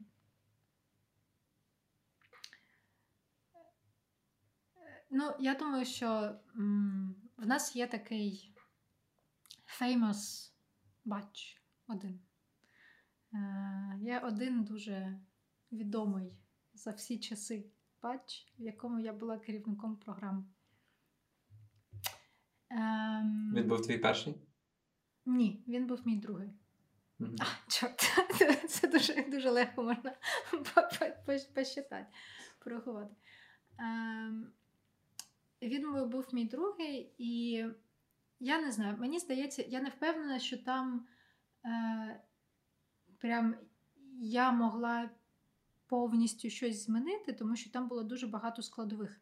Але мені здається, на той момент часу в мене ще не було, як у цих юристів, ще не було е, ну, більше вміння дистанціюватися. Дистанцію... Досвіду не не вистачало, щоб тому що дуже було багато емоцій різних. І я я думаю, що я просто зараз могла б по-іншому заменеджерити, тому що там були весь бач був на людських емоціях, і крім того, були наші помилки як інвесторів. Е, що я маю це на увазі? Тобто не тільки мої, але просто мені потрібно було ну, керувати результатом багатьох типу pieces of puzzle. І цей бач в результаті не став найбільша помилка, що вони не стали командою.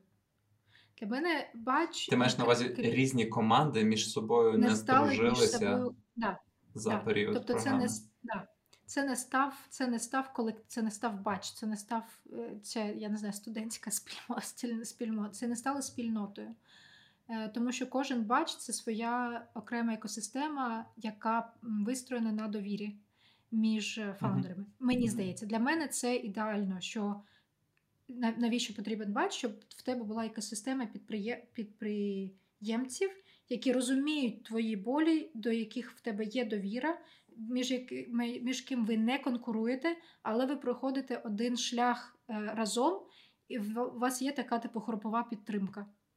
Е, ну, та, та, я з цим абсолютно згоден. Я пам'ятаю, як ми навіть після закінчення програми ми ще протягом наступних двох років досить стабільно з декількома командами зідзвонювалися, просто дізнатися, як вони, особливо якщо вони десь мають схожий. Ем, вектор розвитку, тобто вони проходять ті самі етапи на інших ринках. Відповідно, це дуже корисно розуміти, це дуже корисно порадити один одному. Але що було в вашому випадку? Ну тобто, це була якась одна-дві команди, які були ну, типу, занадто емоційними, і вони створювали просто цю енергію на весь печ? В нас є ем, завжди право на помилку. Е, Взагалі, е, це це не писане правило, да? тобто це не не щось, що десь в в документах задоку, задокументовано. Це просто ми знаємо, що коли ми набираємо стартапи в бач, ми можемо зробити одну помилку. Ми навіть е, е, типу, набираємо, ну, там може раніше так було, типу, плюс один стартап. Тому що ми зрозуміємо, що один стартап може або е, типу, покинути batch, або або ми можемо когось kick out угу. без е, шкоди на будь-що, типу на, на batch. Так працює. Типу, одна помилка це типу супер нормально. І якщо е, є один стартап, який там завжди завжди недовольний, чи завжди там в нього якісь проблеми, то, то якщо це один стартап, то він або конвертується в хорошу людину, або він, е, типу, якось ну, типу, залишається в своєму баблі негативу. Угу. Ну, якось так це працює. Дуже, якщо про, про, просто це ну, типу, simplifying. Е, В цьому батчі ми втратили за батч 5 команд. Вау! Це, це після інвестування це... в них, чи це на етапі ще до проведення це траншу? Та, там було там було дуже багато всього. Це Тому тому я кажу, що це було це, це було різні пазли, різні pieces of puzzle. Тобто, з одного боку, ну, ти ж розумієш, було... я тебе не відпущу просто з різних pieces of puzzle, типу, п'ять команд. Просто взяли. Це... Ну, типу, це помилка набору, типу, чи це все-таки це якісь. Було, це було дуже багато всього. Мені треба порахувати. Дивися, не страшно. Я тобі ще один момент скажу. Типу, це не український ринок, правильно? Типу, є врегідність 99%, що. Там є українці, які були. Ну, В кожному бачі є українці. В кожному бачі є українці. Ну, може, там якісь є там, типу, а вже взагалі. Ну, вони були частиною тої історії. Вони від того постраждали, чи вони були причиною? Вони були причиною. Too much demand. Е, але вони знають, що вони були причиною, і я не буду називати ніякі імена. Без проблем, я навіть не прошу. Акселератор це не інвестор. Да? Тобто інвестор може інвестувати в стартап, який буде особистістю, фаундер, який буде особистістю, буде не не сприймати, наприклад, критику, але все одно може бути успішним успішною компанією. Наприклад, тому що інвесторам не потрібно е, тісно співпрацювати з фаундером 24 на, на, на 7, mm-hmm. потрібно отримувати результати і е, возврат інвестицій. Е, Акселератор це робота з, командою, типу, на місці тісна. І тому одна з помилок при відборі це не меч фаундерів з е, з програмою, як такою. Тобто там будуть, я не знаю, критика, буде буде демант, буде якийсь, е, я не знаю, дуже багато pressure, і це в цілому для фаундера буде, він я не знаю, too much, е, не буде там, не знаю, не буде подобатися. Дуже багато різних е, речей. Ем, на етапі відбору ми зробили, типу, ну я можу напевно сказати. О, господи, так, зараз. В нас був в нас був ем, проклятий стіл. За яким проходили інтерв'ю? Ні, з, з, стартапи, за яким сиділи, вони вони покидали один стіл ем, міг міг е, витримати дві команди. Тому перша команда приїхала і покинула команду покинула батч е, в перший день. Типу, ну, Вони, типу, приїхали. Це це, це funny історія, це не не погана історія. Це Вони просто, туди типу, приїхали. Це просто, типу, це це дуже смішна історія, це типу лайт-версія. Е, Вони приїхали е, на тиждень пізніше, тому що в них були е, там проблеми з візою, і вони не встигли отримати візу під час е, на до початку. Вони до початку вони приїхали там за, за чому ж це важливо? Тому що коли е, починається команда компа, е, програма, ми ну, типу, це є онбординг. По, по суті, перший тиждень це онбординг. Це дуже важливо з мною поговорити як з менеджером директором. Е, ну, На той момент з будь-яким менеджером директором Да? Там, налагодити контакт між директором і командою, е, зрозуміти, хто це, хто всі ці люди і так далі. Ем, І вони приїхали за тиждень, тобто там не було цього онбордингу. І спочатку на тижні в нас був е, типу Perform. Е, воркшоп від Стояна, який типу, дуже топить за why you're doing this. Е, він такий дуже емоційний, такий дуже ем, такий, ну, типу, знайдіть своє внутрішнє, типу, чому. Passion, та, та, та. Да, і це перший день, і це такий типу, довгий воркшоп. Вони приїхали одразу там на цей воркшоп, а потім на one on Кінець дня вони мені пишуть: типу, Олекса, можна з тобою поговорити? Я думаю, ну да. Такі приходять тебе.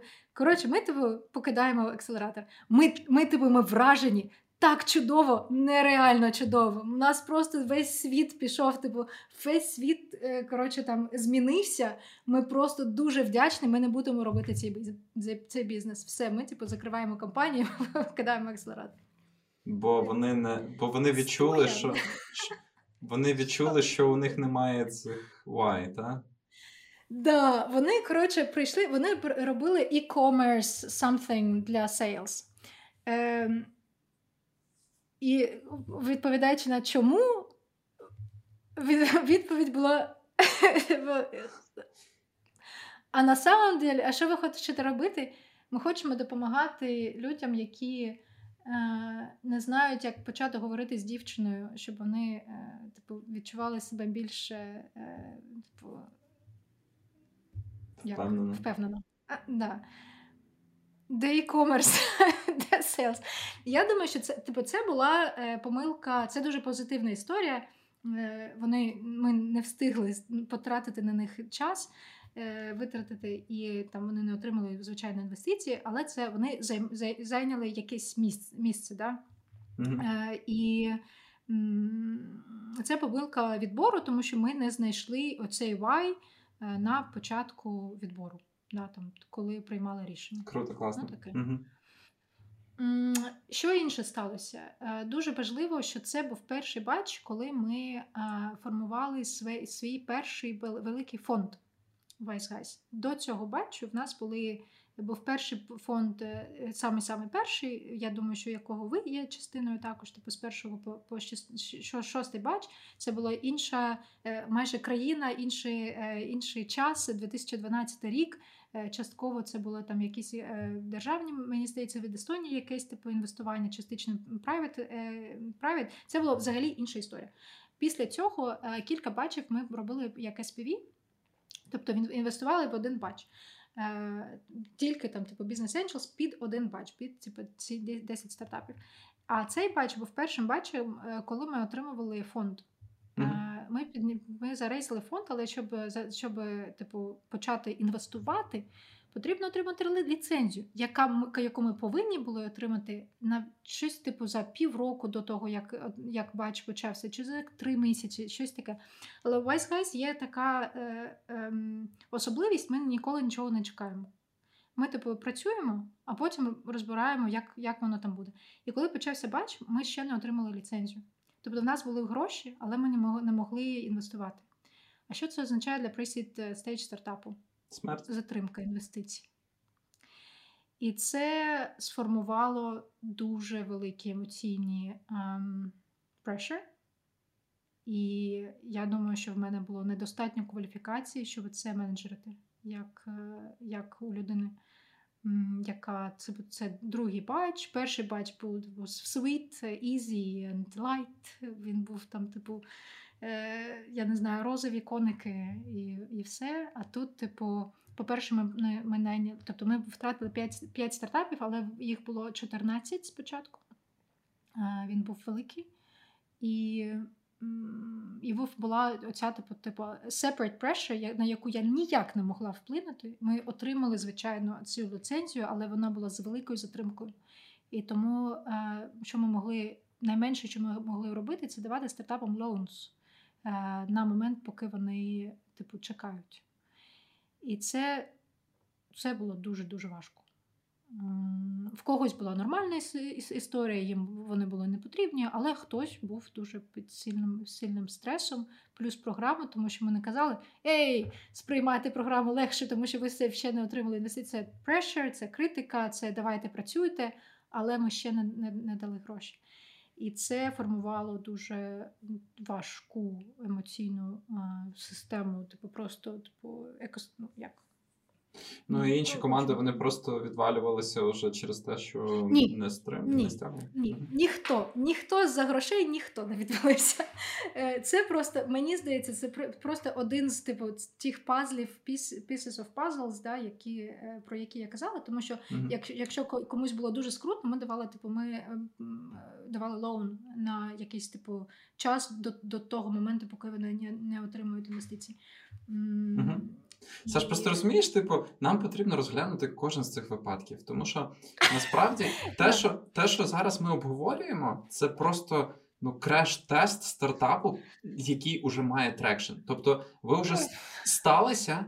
У вас уже там за три хвилини до відкриття Entity, можливо, Entity вже навіть існує, але якщо немає why, то, типу, навіщо на це втрачати час? Це прекрасна історія. Другий момент yeah. величезне емоційне навантаження через те, що немає коштів. Через це буде кожен фаундер проходити, але є варіанти, як це обійти. Та? Тобто можна отримати loan, можна попросити там Friends, Family, Fools, якісь там позику взяти. Це є те, що можна пройти. Я вже дуже горю почути, що далі. Ем, це другий стартап. Ми втратили не 5, мені здається, стартапів. Мені здається, що це 5 було проблемних, я вибачаюсь, а втратили ми раз. Ми в три втратили. Я mm перепрошую, і ще два залишилися. Добре. Залишились назавжди. До речі, вони зараз далі е, працюють? Один е, закрився. Е, вони перестали відповідати на наші повідомлення вже давно, і вони закрили бізнес також. Інший. Інше це просто моя е, особиста е, типу біль. І якщо я почну розповідати, давай я дійду до них. Е, Добре, давай, давай дамо, дамо тобі моральний простір. Да. Тобто, так, перший, тобто, перший стартап покинув бач, коли е, коли він, вони тільки приїхали. Так. Е, потім був другий стартап. З другим стартапом це також, ну, типу, вони я не думаю, що це була е, помилка на етапі відбору, тому що ти ніколи не можеш зрозуміти на етапі відбору з ними, що там щось було не так. Ну не не, не можеш ти зрозуміти ніяк. Це була команда е, дуже passionate, дуже емоційна в хорошому сенсі. Е, два кофаундери, вони більш-менш типу, більш більш-менш рівні, типу всі green flags, так так, так звані green flags. Mm-hmm. Вони розробля, розробляли Е, такої, такої софт для девелоперів. Угу. Нормально. Технічні фаундери, ну, типу, нормально. Ну, типу, тут трошечки там про sales, трошечки типу, ми допоможемо з продажами. Ідеально. Е, Що стало, що стається далі? Ти мене питав, які які питання ми е, ми задаємо старта, стартапам. Там я задавала стартапам на кожен кожен тиждень. Де ревеню? Тобто це софт для девелоперів. Ну окей, софт готовий. Де ревеню? Ну, типу, ну що ви думаєте, що ви що ви робите з продаж, з продажами? І так, е, типу, я задавала це це питання, ну, я не знаю, місяць. Да? Mm. Де ревеню? Де ревеню? Де ревеню? І на останній раз е, фаундер, е, ми були, я пам'ятаю, ми, ми сиділи в маленькій е, ну, цій переговорній кімнаті, і він він починає на мене кричати. Кричати дуже-дуже сильно, агресивно, тому що е, come on, тому що ми не хочемо отримувати revenue. Все, типу, задовбали. Ми хочемо, що цей софт, тому що він такий нереальний і цікавий, він такий просто найкращий в, в світі, і всі їм будуть користуватися самі. Е, І ми хочемо його дати for free для всіх. Е, тому ніякого ревеню тут не буде. І взагалі е, в нас є е, типу soft commitment на 50 тисяч від Америки. І ми підемо туди. І і, і, і, просто будемо робити свій типу, свій free for everyone soft. Ем, Моя помилка, я дуже-дуже не я не знаю, це моя типу персональна персональна. Я просто цю е, ситуацію прокручувала в голові вже стільки разів, що потрібно було зробити. Коли чувак почав е, кричати, потрібно було сказати Встав і вийшов. Я не знаю. Там На на сьогодні е, наша зустріч закінчена, давай поговоримо пізніше. Е, Що я зробила? Я почала кричати е, на зустріч. Ідеальний менеджмент просто кращий, кращий менеджмент в цьому світі. Е, Але ем, до речі, до речі, офігенна да. книжка. Як спілкуватися з психами? Це це книжка, от якраз таких історій, тому що ми всі періодично психи в різних ситуаціях, і особливо коли людина втрачає контроль над собою, вона потім тягне за собою іншу людину. Знаєш, і оце от дуже класна книжка. Автор е, Марк Голстон, як спілкуватися з психами. Це з приводу того, як в ситуації, коли інша людина втратила контроль, а ти ще ні, залишитися в контролі і повернути все, як ти і кажеш, знаєш, типу, встав і вийшов, потім поговоримо. Зараз не до не на часі хлопчику, знаєш, типу, і, і, і якось так. Ну ну. Да, і спойлер алерт, ми ми насправді залишились в нормальних відносинах. Тобто, це не було, це не був типу е, все, тому що там ми один на одного накричали. Ми там, типу, закінчили ну, роботу. Емоції бувають. Але да, тобто, це було нормально. Я навіть була, е, типу, на коли вони покидали акселератор. Е, я була там на на прощальній, типу, вечірці. вечері, вечір, не вечірці, вона вечері, але ну, типу, ок, ок таке. Mm-hmm. Але це був е, був момент, коли вони сказали, да, типу, в нас є там там штати, ми підемо туди, і взагалі ми не хочемо створювати, не буде ніякого ніякого ревеню, все типу, не все не підходить, ми ми пішли. І ну, Тобто вони це хотіли, тобто це два девелопер-кофаундери. Вони хотіли Мгм. пиляти технологію. Це, до речі, стандартна тема для українських засновників, як на мене, і вважати, що вона сама себе проростить, промаркетує і продасть. Є якийсь постфактум, тобто у них щось вдалося з тим зробити? Ні, нічого не, вдалося. Е, е, трошечки там був один е, типу majority developer, minority, не, ма- minority, просто трошки менше було. Shares був, був на- насправді мар- маркетологом. Мгм. І це рішення було виключно одного з них. Мені так здається, я не знаю. Мгм. Але ем, в, кін, в кінці вони типу розпалися команда, і одне, ну, типу, один пішов зі своїм типу, рішенням. Не, сра, не одразу, е, через якийсь час, але це рішення було не спільне. І мені здається, що це також важливо для команд е, ну, мати спільне рішення. Да? Тобто, якщо це е, повертаючись до соло-фаундерів і не соло-фаундерів, тому що соло-фаундер може прийняти це рішення і далі, тому що це його рішення, і все буде нормально. Якщо є команда, яка не згодна з цим рішенням, якщо вона сильно не згодна з цим рішенням, то це, це також типу питання того, як вирішувати стратегічні питання. Да? Тобто, як команда це вирішує е, взагалі, да? куди, куди далі йти. Е, Ну, я ні, думаю, що вони- ця історія теж дуже повчальна. Давай наступну. Да. Е, третій стартап. Третій стартап був. Е, це було частково. Частково ем, помилка вибору інвестиційного, частково. Як? як? Так сталося, да? Чому це була. Ну, я не знаю, ну, тому що це, завжди так. Ем, чому це була поясню. Е, вони були фінт... Це бач, який я вела, було B2B, B2B SaaS. Ця Мгм. команда була фінтек командою. І вони Мгм. йшли в фінтек бач. У нас є фінтек вер... вер- вертикаль. Фінтек бач в нас на той момент часу був е, в партнерстві з одним банком, який сказав: No way, ми в них не будемо інвестувати. Ні в якому разі ми не хочемо. Wise guys, вільні люди, ми можемо приймати свої рішення. Ми сказали, окей, ви не хочете, ми хочемо. Тому ми їх перенесемо в B2B SaaS batch. Ем, тому що чому? Е, яка різниця між фінтек і SaaS? Pre- Pre-seed stage companies база е, акселераційної програми однакова для всіх.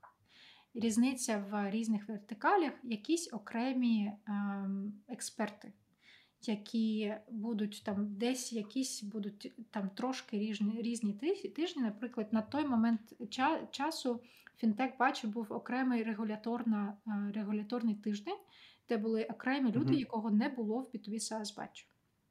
Мгм. І, м, по-перше, ця команда приєдналась до B2B SaaS, B2B SaaS бачу за три чи, чи через чи, через три чи через чотири місяці після е, місяці, тижні після початку, тому що вони. Тому що фінтек бач, ну типу, вони були в процесі скаутингу, коли B2B SaaS вже почався, коли вони отримали ні від фінтеку, і їх вирішили е, перенести до нашого Перекинути. бачу, перекинути в бач. Тобто, ще раз, вони пропустили онбордінг, хто ці люди, бла бла бла. Вони хотіли в фінтек, їм, їм е, запропонували B2B SaaS, тому що все це все однакове, але ми, типу, в нас був був, комітмент, що ми запропонуємо е, підтримку з двох бачів, але ми не можемо інвестувати з фінтеку бачу, тому що там є віто, вето від е, е, партнера. Але ви будете в тому в- цьому бачі, але з додатковою підтримкою е, з фінтек е, позиції. Вони пропустили онбординг, вони ну, типу, просто були перекинуті е, з, зі своїми е, очікуваннями. Я не фінтек людина. Я дуже дуже люблю фінтек, але в мене там типу немає бекграунду фінтеку, тому. Е, тому для них був е, була там окрема підтримка. Вони підтримували е, контакт з фінтек менеджер директором того бачу. Мгм. І далі що ми зробили? Коли там була е, фінтек, фі- коли був фінтек тиждень, ми сказали, чуваки, їдьте на той, на той тиждень е, в той бач і пройдіть той тиждень в тому бачі. тому що це той тиждень, якого немає в нашому батчі. Що відбувається далі? Вони повертаються, а далі це просто це просто і це вже, тобто, ми вже втратили один стартап, вже втратили е, другий стартап, е, і це вже десь півтора чи два місяці після початку програми. Е, тобто, це вже ну не кінець, але вже за за середину програми. Вони повертаються. І вже транші зроблені інвестиційні. Е, Я не пам'ятаю. Е, Ну я не пам'ятаю. Мені я не пам'ятаю. Це треба. Це а ну ви тоді давали е, позики, можливо, ні. Окей. Угу. Е, І вони повертаються, а далі. Е, там така дуже цікава ситуація. Вони повертаються, я маю на увазі, це не день в день. Я маю на увазі, що вони з'їздили, і потім там через якийсь час, я не знаю, чи це чи були дні чи тижні, я не пам'ятаю. Через якийсь час після повернення ми йдемо на ланч з ментором. Е, а в мене є тенденція, в мене немає ніяких е, notifications е, на телефоні, типу звуку немає. І я не дивлюся тому на ланчі з ментором. Я дивлюсь на телефон в якийсь момент, і я бачу, що в мене там 15 пропущених дзвінків від Крістобала. Так. Так. І і, одне, і тебе повідомлення. Ти бачила, типу, подивись імейл. Думаю, ладно. Е, дивлюсь імейл. Для контексту Крістопаль це зараз головна людина в Face Guys, е, яка відповідальна за основні стратегічні рішення. Не знаю, його роль CEO, так? Він CEO, він партнер, він е, ну, він повноцінний е, партнер, один, один із трьох. Тобто в нас є е, три majority shareholders, це да, Крістебелін і Херті. Він не не фаундер оригінальний, але він е, е по суті висп, ну, збудував Vice Guys, який він зараз з 2016-17 року. Добре, ну і що ж там в тому листі? В листі всього там одне речення. Ми дуже вдячні. Е, було приємно. Ми, е, в общем, е, успіхів. Ем, лист від стартапу. А ми, ну, типу, мене не було в офісі там півгодини. Я не знаю. Ми, Я я повертаюсь в офіс, а в них були монітори, типу, здоровенні. Типу, вони не з лептопом були чисто немає. Ну, типу, їх ну, е, е, їх, типу, ні, нічого не вкрад. Їх просто всі все, їх немає. Бо чистий стіл. Великих Тобто, люд... я не знаю, я не знаю, що це люди чекали, поки ми підемо типу, на ланч, щоб все зібрати, попійти і типу, написати листа. Я не знаю, як що, типу, що повинно бути в. Типу, як повинно бути це рішення прийнято. Ми їм дзвонимо, вони не беруть трубку. Ми їм пишемо, вони типу. «Е, їм подзвон... подзвонив інший фаундер, який був з ними в контакті е, з нашого, е, з нашої просьби. Е, взяли трубку, спита... типу, як в фільмах, знаєш, типу, як коли один розмовляє, а інший слухають. Всі слухають, так. Е, ну, типу, чого е, чого покидати, то, типу, може, ви якось там прийдете. Коротше, факт того, того, що вони взяли трубку, і ми через фаундера, ну, там, хоча б там якийсь контекст е, отримали. Контекст, по суті, якщо дуже-дуже коротко там зжато, що вони з'їздили на фінтек batch, там все інше, тут немає нічого такого, що там є. Е, вони цього не ну, типу, вони хотіли фінтек-акселератор, вони не хотіли B2B акселератор. І той один тиждень, який був єдиний інший там фінтек batch, ну, плюс вони все одно отримували менторів, е, типу фінтек-менторів додатково е, там через просто introduction, зробив impression того, що типу, ну, там по-іншому, там краще, ніж тут. Е, плюс е, я ну там була окрема історія про те, що я там, типу, не не правильний е, директор і взагалі, типу, не не, професі... не професіонал. Це була дуже окрема історія, як я це переживала. Е, по суті, я сиділа, потім потім ми з ними домовлялися, щоб вони просто прийшли в офіс просто поговорити, типу, зрозуміти, типу, взагалі просто поговорити, там, попрощатись, хоча б там зрозуміти, як на яких умовах ми ми там е, ну, завершуємо роботу. Е, Я пам'ятаю, моя там улюблена. Історія, що дзвонив Крістіл, приїхала моя колега підтримувати, по суті, е, просто типу фізично в в місто, вона була зі мною в переговорці, я сиділа під е, столом, е, дзвонить Крістобал, вона каже: ну, Олекса, певно, поки що не буде говорити. А я просто сижу під столом, тому що я не знаю, як це типу вивозити. Не знаю. Я не хочу назвати це кармою, але, типу, я думаю, що потрібно розуміти, ну, як працюють взагалі відносини в будь-яких. Ну, от, типу, знаєш, типу, історія для України в першу чергу. Та? Ти йдеш, працюєш там в одній великій компанії аутсорсинговій в Україні, та? там, наприклад, на софтсерві, потім ти переходиш там на Intellis, потім ти переходиш на IPA. І всюди абсолютно різна екосистема. Більше того, навіть різна екосистема в різних містах. Ти переїхав зі Львова в Київ, в Дніпро, і це одна й та сама компанія з абсолютно іншою, ну можливо, не абсолютно, але трішки іншою культурою, навіть просто змінюючи географічну локацію. В підприємництві цінності вони завжди однакові і вони виходять з якогось common сенсу і в першу чергу з якоїсь людяності. І коли люди інші не можуть зрозуміти твоїх мотивів, чому ти робиш свої вчинки. Ну, от, наприклад, там перша історія, та ми не хочемо робити цей бізнес, бо у нас немає why. І всі зрозуміли, всі зробили свої висновки. Класно, акселератор чомусь навчився, команда чогось навчилась. Офігенна історія, всі залишились в чудових відносинах. Коли ж це іде інвестиція власного часу, якогось ресурсу в команду. Команда потім змінює якусь свою позицію.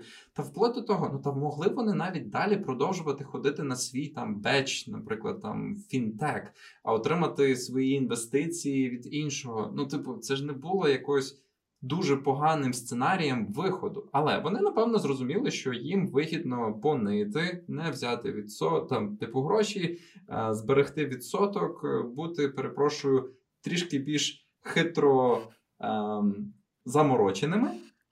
І в результаті вони створили якийсь певний, не знаю, вакуум, який говорить про те, що їхні цінності як команди вони є не такими пропрацьованими, скажімо так. І в кінцевому випадку це знову таки призводить до того, що команда не вигребла. Можливо, і інші є причини, але просто хочеться якось цей випадок дженералі... ну, типу, більш зробити загальним в тому плані, щоб і інші могли зробити висновок. Робіть з людьми так, як ви хочете, щоб люди робили з вами. Та? Типу, ну мені здається, що просто взяти, зібрати лептопи, поки людина інша там чи там колеги з бечу є на обіді, ну це просто. Ну, такий Я думаю... slap in the face, ну ну і так воно якось і виходить, да. напевно. Я історично. думаю, що банально поговорити, тобто ключова uh, disappointment uh, була розчарування було з того, що типу, тут не так, як там. Да? І мені ну, мені здається, що нормально було б поговорити, прийти сказати, чуваки, ми хочемо покидати. Е, програми, тому що ми там їздили на фінтек, і ми розуміємо, що нам те, те потрібно, те тут не потрібно. Можливо, я не знаю. Тобто я думаю, що для цієї команди це був не вихід, да? ну просто взагалі, якщо я не знаю, е, типу, якщо ти приймаєш такі рішення, то напевно поговорити це не не варіант в тому випадку. Але Знаєш, типу, але типу, треба бути попроще, знаєш, типу, в першу чергу. Але не попроще, типу, там, дякую за ми папа. Але я теж мав свій час таку прививку. Я пам'ятаю, ми зробили партнерство в Атласі екосистемі з іншим вендором, і вони відповідали за маркетинг і продажі. Ми відповідали за підтримку і розробку продукту. В кінцевому випадку, десь через е, орієнтовно 7-8 місяців нашого партнерства, ми щось побачили, що з точки зору вихлопу, ми би могли ну, типу, їх абсолютно не залучати, і вихлоп був би такий самий, а тепер ми їм 50% ревеню віддавали з того каналу. Та?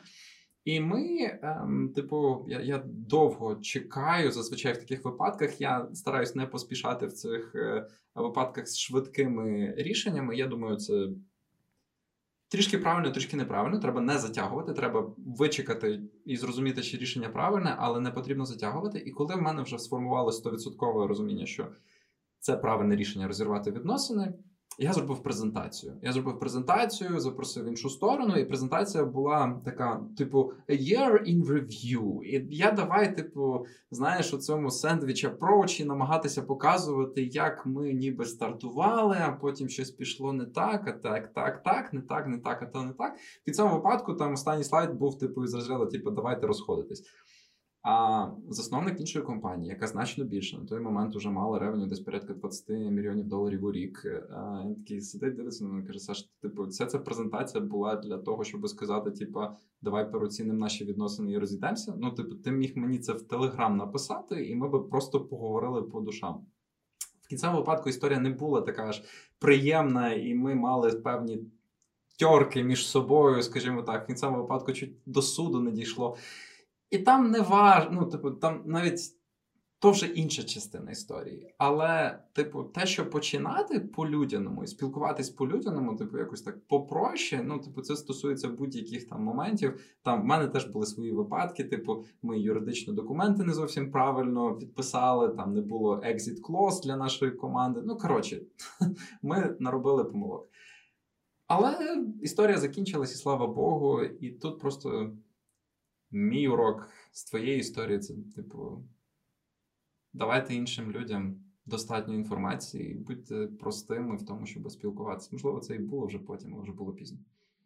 Дві останні історії там вони залишились, типу там немає е, таких драматичних історій. Е, Вони просто були дуже. Одна команда була дуже важка в в плані там менеджменту, в плані в плані просто роботи. І це створювало додатк, ще додатковий типу емоційний прешер, тому що були були якісь. Е, я не думаю, що це були конфлікти. Це не були конфлікти, це були типу тьорки. Це були тьорки. Там не було таких, типу, ніхто на ні на кого не кричав, ніхто ніхто не покидав там приміщення з з лептопами. Таке, да? ну, Просто було типу важко важко домовитись. домовитись. А ще одна команда остання для мене це також дуже болюча історія, тому що я е, дуже топила за цю команду в хорошому сенсі. Тобто я на Selection Committee, це було моя, моє тим, типу, ні, давайте візьмемо цих чуваків, тому що я в них е, вірю. І по суті, це було ну, таке, типу, моє бажання е, працювати з цим з цією командою. І Ну, я не знаю, ще раз, я не знаю, чи можна було це це якось побачити спочатку, чи чи не можна. Я не знаю. Е, Мені Я дуже-дуже сильно е, вірила в цей, в цю команду, в, цю, в цей стартап. Е, в, в кінцевому випадку, е, і, наприклад, там, типу, з моєї точки зору, е, я багато набагато більше не часу приділяла, а набагато більш уваги приділяла, е, наприклад, запитам цього стартапу. Е, що що це означає набагато більше, якщо потрібні якісь інтродакшени, типу я скоріш швидше зроблю introduction для цього стартапу, для когось іншого, для для когось іншому. І типу, для мене це внутрішньо, типу, е, вкладаю в да, в когось. Ем, дуже коротко вони відкрили іншу компанію вони по суті перейменували е, свою компанію в іншу е, і закрили е, юридичну компанію попередню, відкрили нову, в якій в якій ми не були шерхолдерами. Мотивуючи це те, це тим, що вони не отримали від нас нічого корисного, корисного, хоча продовжили працювати в тій самій індустрії, але з іншим типу співотом конкретно той продукт, з яким вони були в нашій в нашій акселерації, він не спрацював, але типу та сама індустрія, той самий клієнт, типу інший. По суті, це півот, це не інша компанія, це це півот. Ем, це називається типу screwing investors, по суті. Е, це називається, я не знаю, обман. Е, і так не Та, мені, мені знаєш, типу, те, що ти говориш, типу, е, мені дуже нагадує випадок Wolf 3D, які заснували свою компанію, зробили мільйон півотів. Вони починали з того, що вони команда, яка сканувала дітей в утробі. Для того, щоб потім друкувати на 3D-принтері і надсилати це як сувенір, перейшла до фото е, цих фотокабінок, потім зробила з фотокабінок 3D-моделі, а зараз ну, є одною з найкрутіших команд, які працюють в метаверсі, через те, що поки вони збирали інформацію з кабінок, вони отримали унікальний набір фотографій, які дозволяють їм будувати 3D-моделі там на основі там селфі.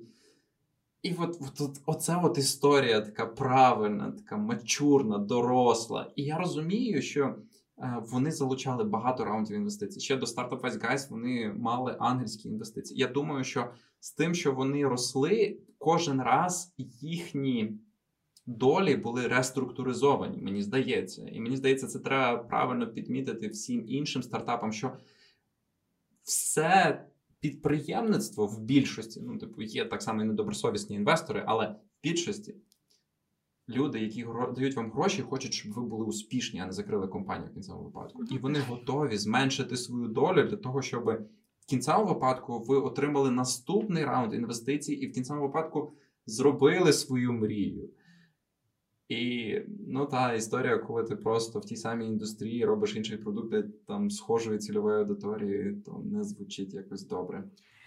Мені завжди хочеться, мені не дуже комфортно розповідати такі історії, тому що це моя, типу, з моєї колокольні, з моєї точки зору, як це як це було. І в такому випадку, звичайно, ну, гарно почути іншу сторону. Е- Але її немає. Знаєш, я. Я зараз насправді пишу книжку про підприємництво, мою історію. Та? І я залучаю так само і інших людей, які можуть ділитися експертизою. Це стає якимись уривками моїй книжці, але я також розумію, що я ніколи раніше не писав. І для того, щоб писати, мені потрібно навчитися. І я а, за останні рік я прочитав 3-4 книжки про написання книжок, в тому числі як писати особисті історії. І дуже хороша думка з приводу взагалі сторітелінгу це ти завжди пишеш свою частину історії. І якщо ти думаєш, що інша людина до тебе відносилася погано, ти говориш це правдиво, тому що інші люди будуть вірити твоїй історії. І якщо ці люди хотіли би краще виглядати в твоїй історії, їм потрібно було думати наперед, як вони будуть відноситись до тебе в твоїй життєвій історії. Це завжди так. Вони потім зможуть написати свою частину історії, тоді там, можливо, Саша буде негативним героєм, але це вже буде, як то говориться, інша історія. Зараз, е, перед тим як ми е, перейдемо до останнього питання, якщо ви ще дослухали до цього моменту, я думаю, це буде одне з найдовших інтерв'ю у нас на каналі. Не забудьте підписатись на канал, поставити вподобайку для нашої Саші, яка чудово нас сьогодні інтертейнить всіма своїми історіями. Це просто шикарно. І напишіть коментар, напишіть питання до Саші, напишіть е, запит на консультацію. Можливо, напишіть запит на те, як потрапити в стартап Wise Guys. Е, і, і, і, і, і ми влаштуємо людям, які зацікавлять своїм питанням Сашу. Особисту консультацію, особисту розмову з тими, хто структурує свої питання правильно. Ну і останнє питання, щоб вже е, підсумувати нашу сьогоднішню розмову. Твоя порада українським командам, які в Україні далі під ракетними обстрілами працюють над своїми проектами, як і що їм варто робити в 2023 році. Да, я нещодавно е, була на зустрічі з одним з одним з наших фаундерів, яких який був в нашій програмі в 2013 році. І те, що зараз е, є на ринку, і те, що було 10 років назад, це ну, дві різні два різні всесвіти майже. Е, і це дуже хороша історія, тому що е, за стартапи, які потрапили в акселератор 10 років назад, сьогодні не пройдуть відбір. Тому що дуже виросли um, demands. What's the Ukrainian word for demands? Вимоги. Вимоги вимоги на, для фаундерів. Але окрім того, що виросли вимоги, ем, виросла і розвинулася екосистема. Е, зараз набагато набагато більше можливостей поговорити з підприємцями, е, вивчити якісь, подивитись там, я не знаю, подкасти чи інтерв'ю, почитати більше літератури. Е, навіщо я це роблю? Тому що про поради є два етапи. Якщо ще немає е, свого стартапу, це один етап. Якщо вже є інший етап. Якщо ще немає стартапу, знайти своє why, да? Те почати з того, щоб зрозуміти, навіщо це робити. Тому що це тренд, ну, певно, це вже це вже не тренд, це просто це екосистема, це своя окрема. Е, окрема екосистема. Але зрозуміти, навіщо це потрібно, це як було актуально 10 років назад, так і зараз. Е, тому що на, е, будову стартапу ви вам потрібно вкласти свої там, я не знаю, 10 років життя, 7, я не знаю, як як мінімум 5 років життя. 5, 7, 10. Чому ви саме саме цим хоті, хотіли б займатися 10 років? Ем, і якщо ще немає команди, якщо немає ще стартапу, будь ласка, вкладайте час в розвиток своєї е, власного нетворку, тому що е, вам потрібно знати людей, з якими ви хотіли б е, створити власний бізнес.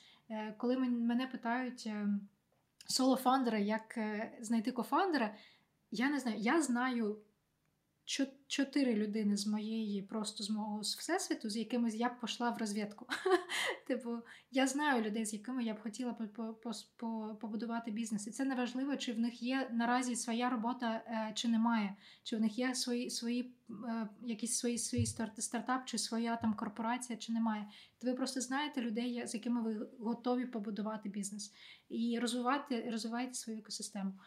Якщо вже у вас вже є стартапи, вже ви ну не знаю, шукаєте інвестиції, то з цього етапу, будь ласка, зробіть якого, якомога більше ресерчу е, на банальний на ринок, на е, конкурентів, тому що це дві два моменти ринок і конкурентів, які м, статистично найменш е, розглянуті стартапом, тому що весь фокус йде, йде логічно на там створення продукту. Але що роблять інші люди і як інші ринки працюють, цього типу розуміння його немає, але його можна отримати, якщо просто подивитись і витратити час на це. Ем, Другий момент дуже важливо з, з приводу просто ринку і там можливої рецесії ринку. Е, Я думаю, що компанії, які зараз будуть будувати nice to have things, е, напевно будуть е, більш страждати, ніж ті, хто будуть будувати painkillers. І це взагалі це завжди було дуже важливо будувати painkillers, а не nice to have things. Але про поради в 2023 році е, великий шанс, що nice to have things не отримують ніяких інвестицій, е, і будуть великі проблеми з клієнтами банально, тому що корпорації. Е, стають більш ефективнішими і um, cutting costs. Да? Тому це най, над, надважливо прямо зараз, сьогодні, зрозуміти, чи проблема існує, вона реальна, і за нею в 23-му році під час е, можливої рецесії будуть платити чи ні. Ем, да. І вкладайте завжди вкладайте в час в людей.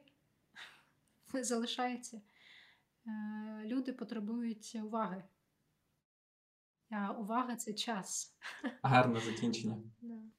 Гарне закінчення. Вкладайте час в людей. Добре, Саш. Дуже дякую тобі за всю цю розмову.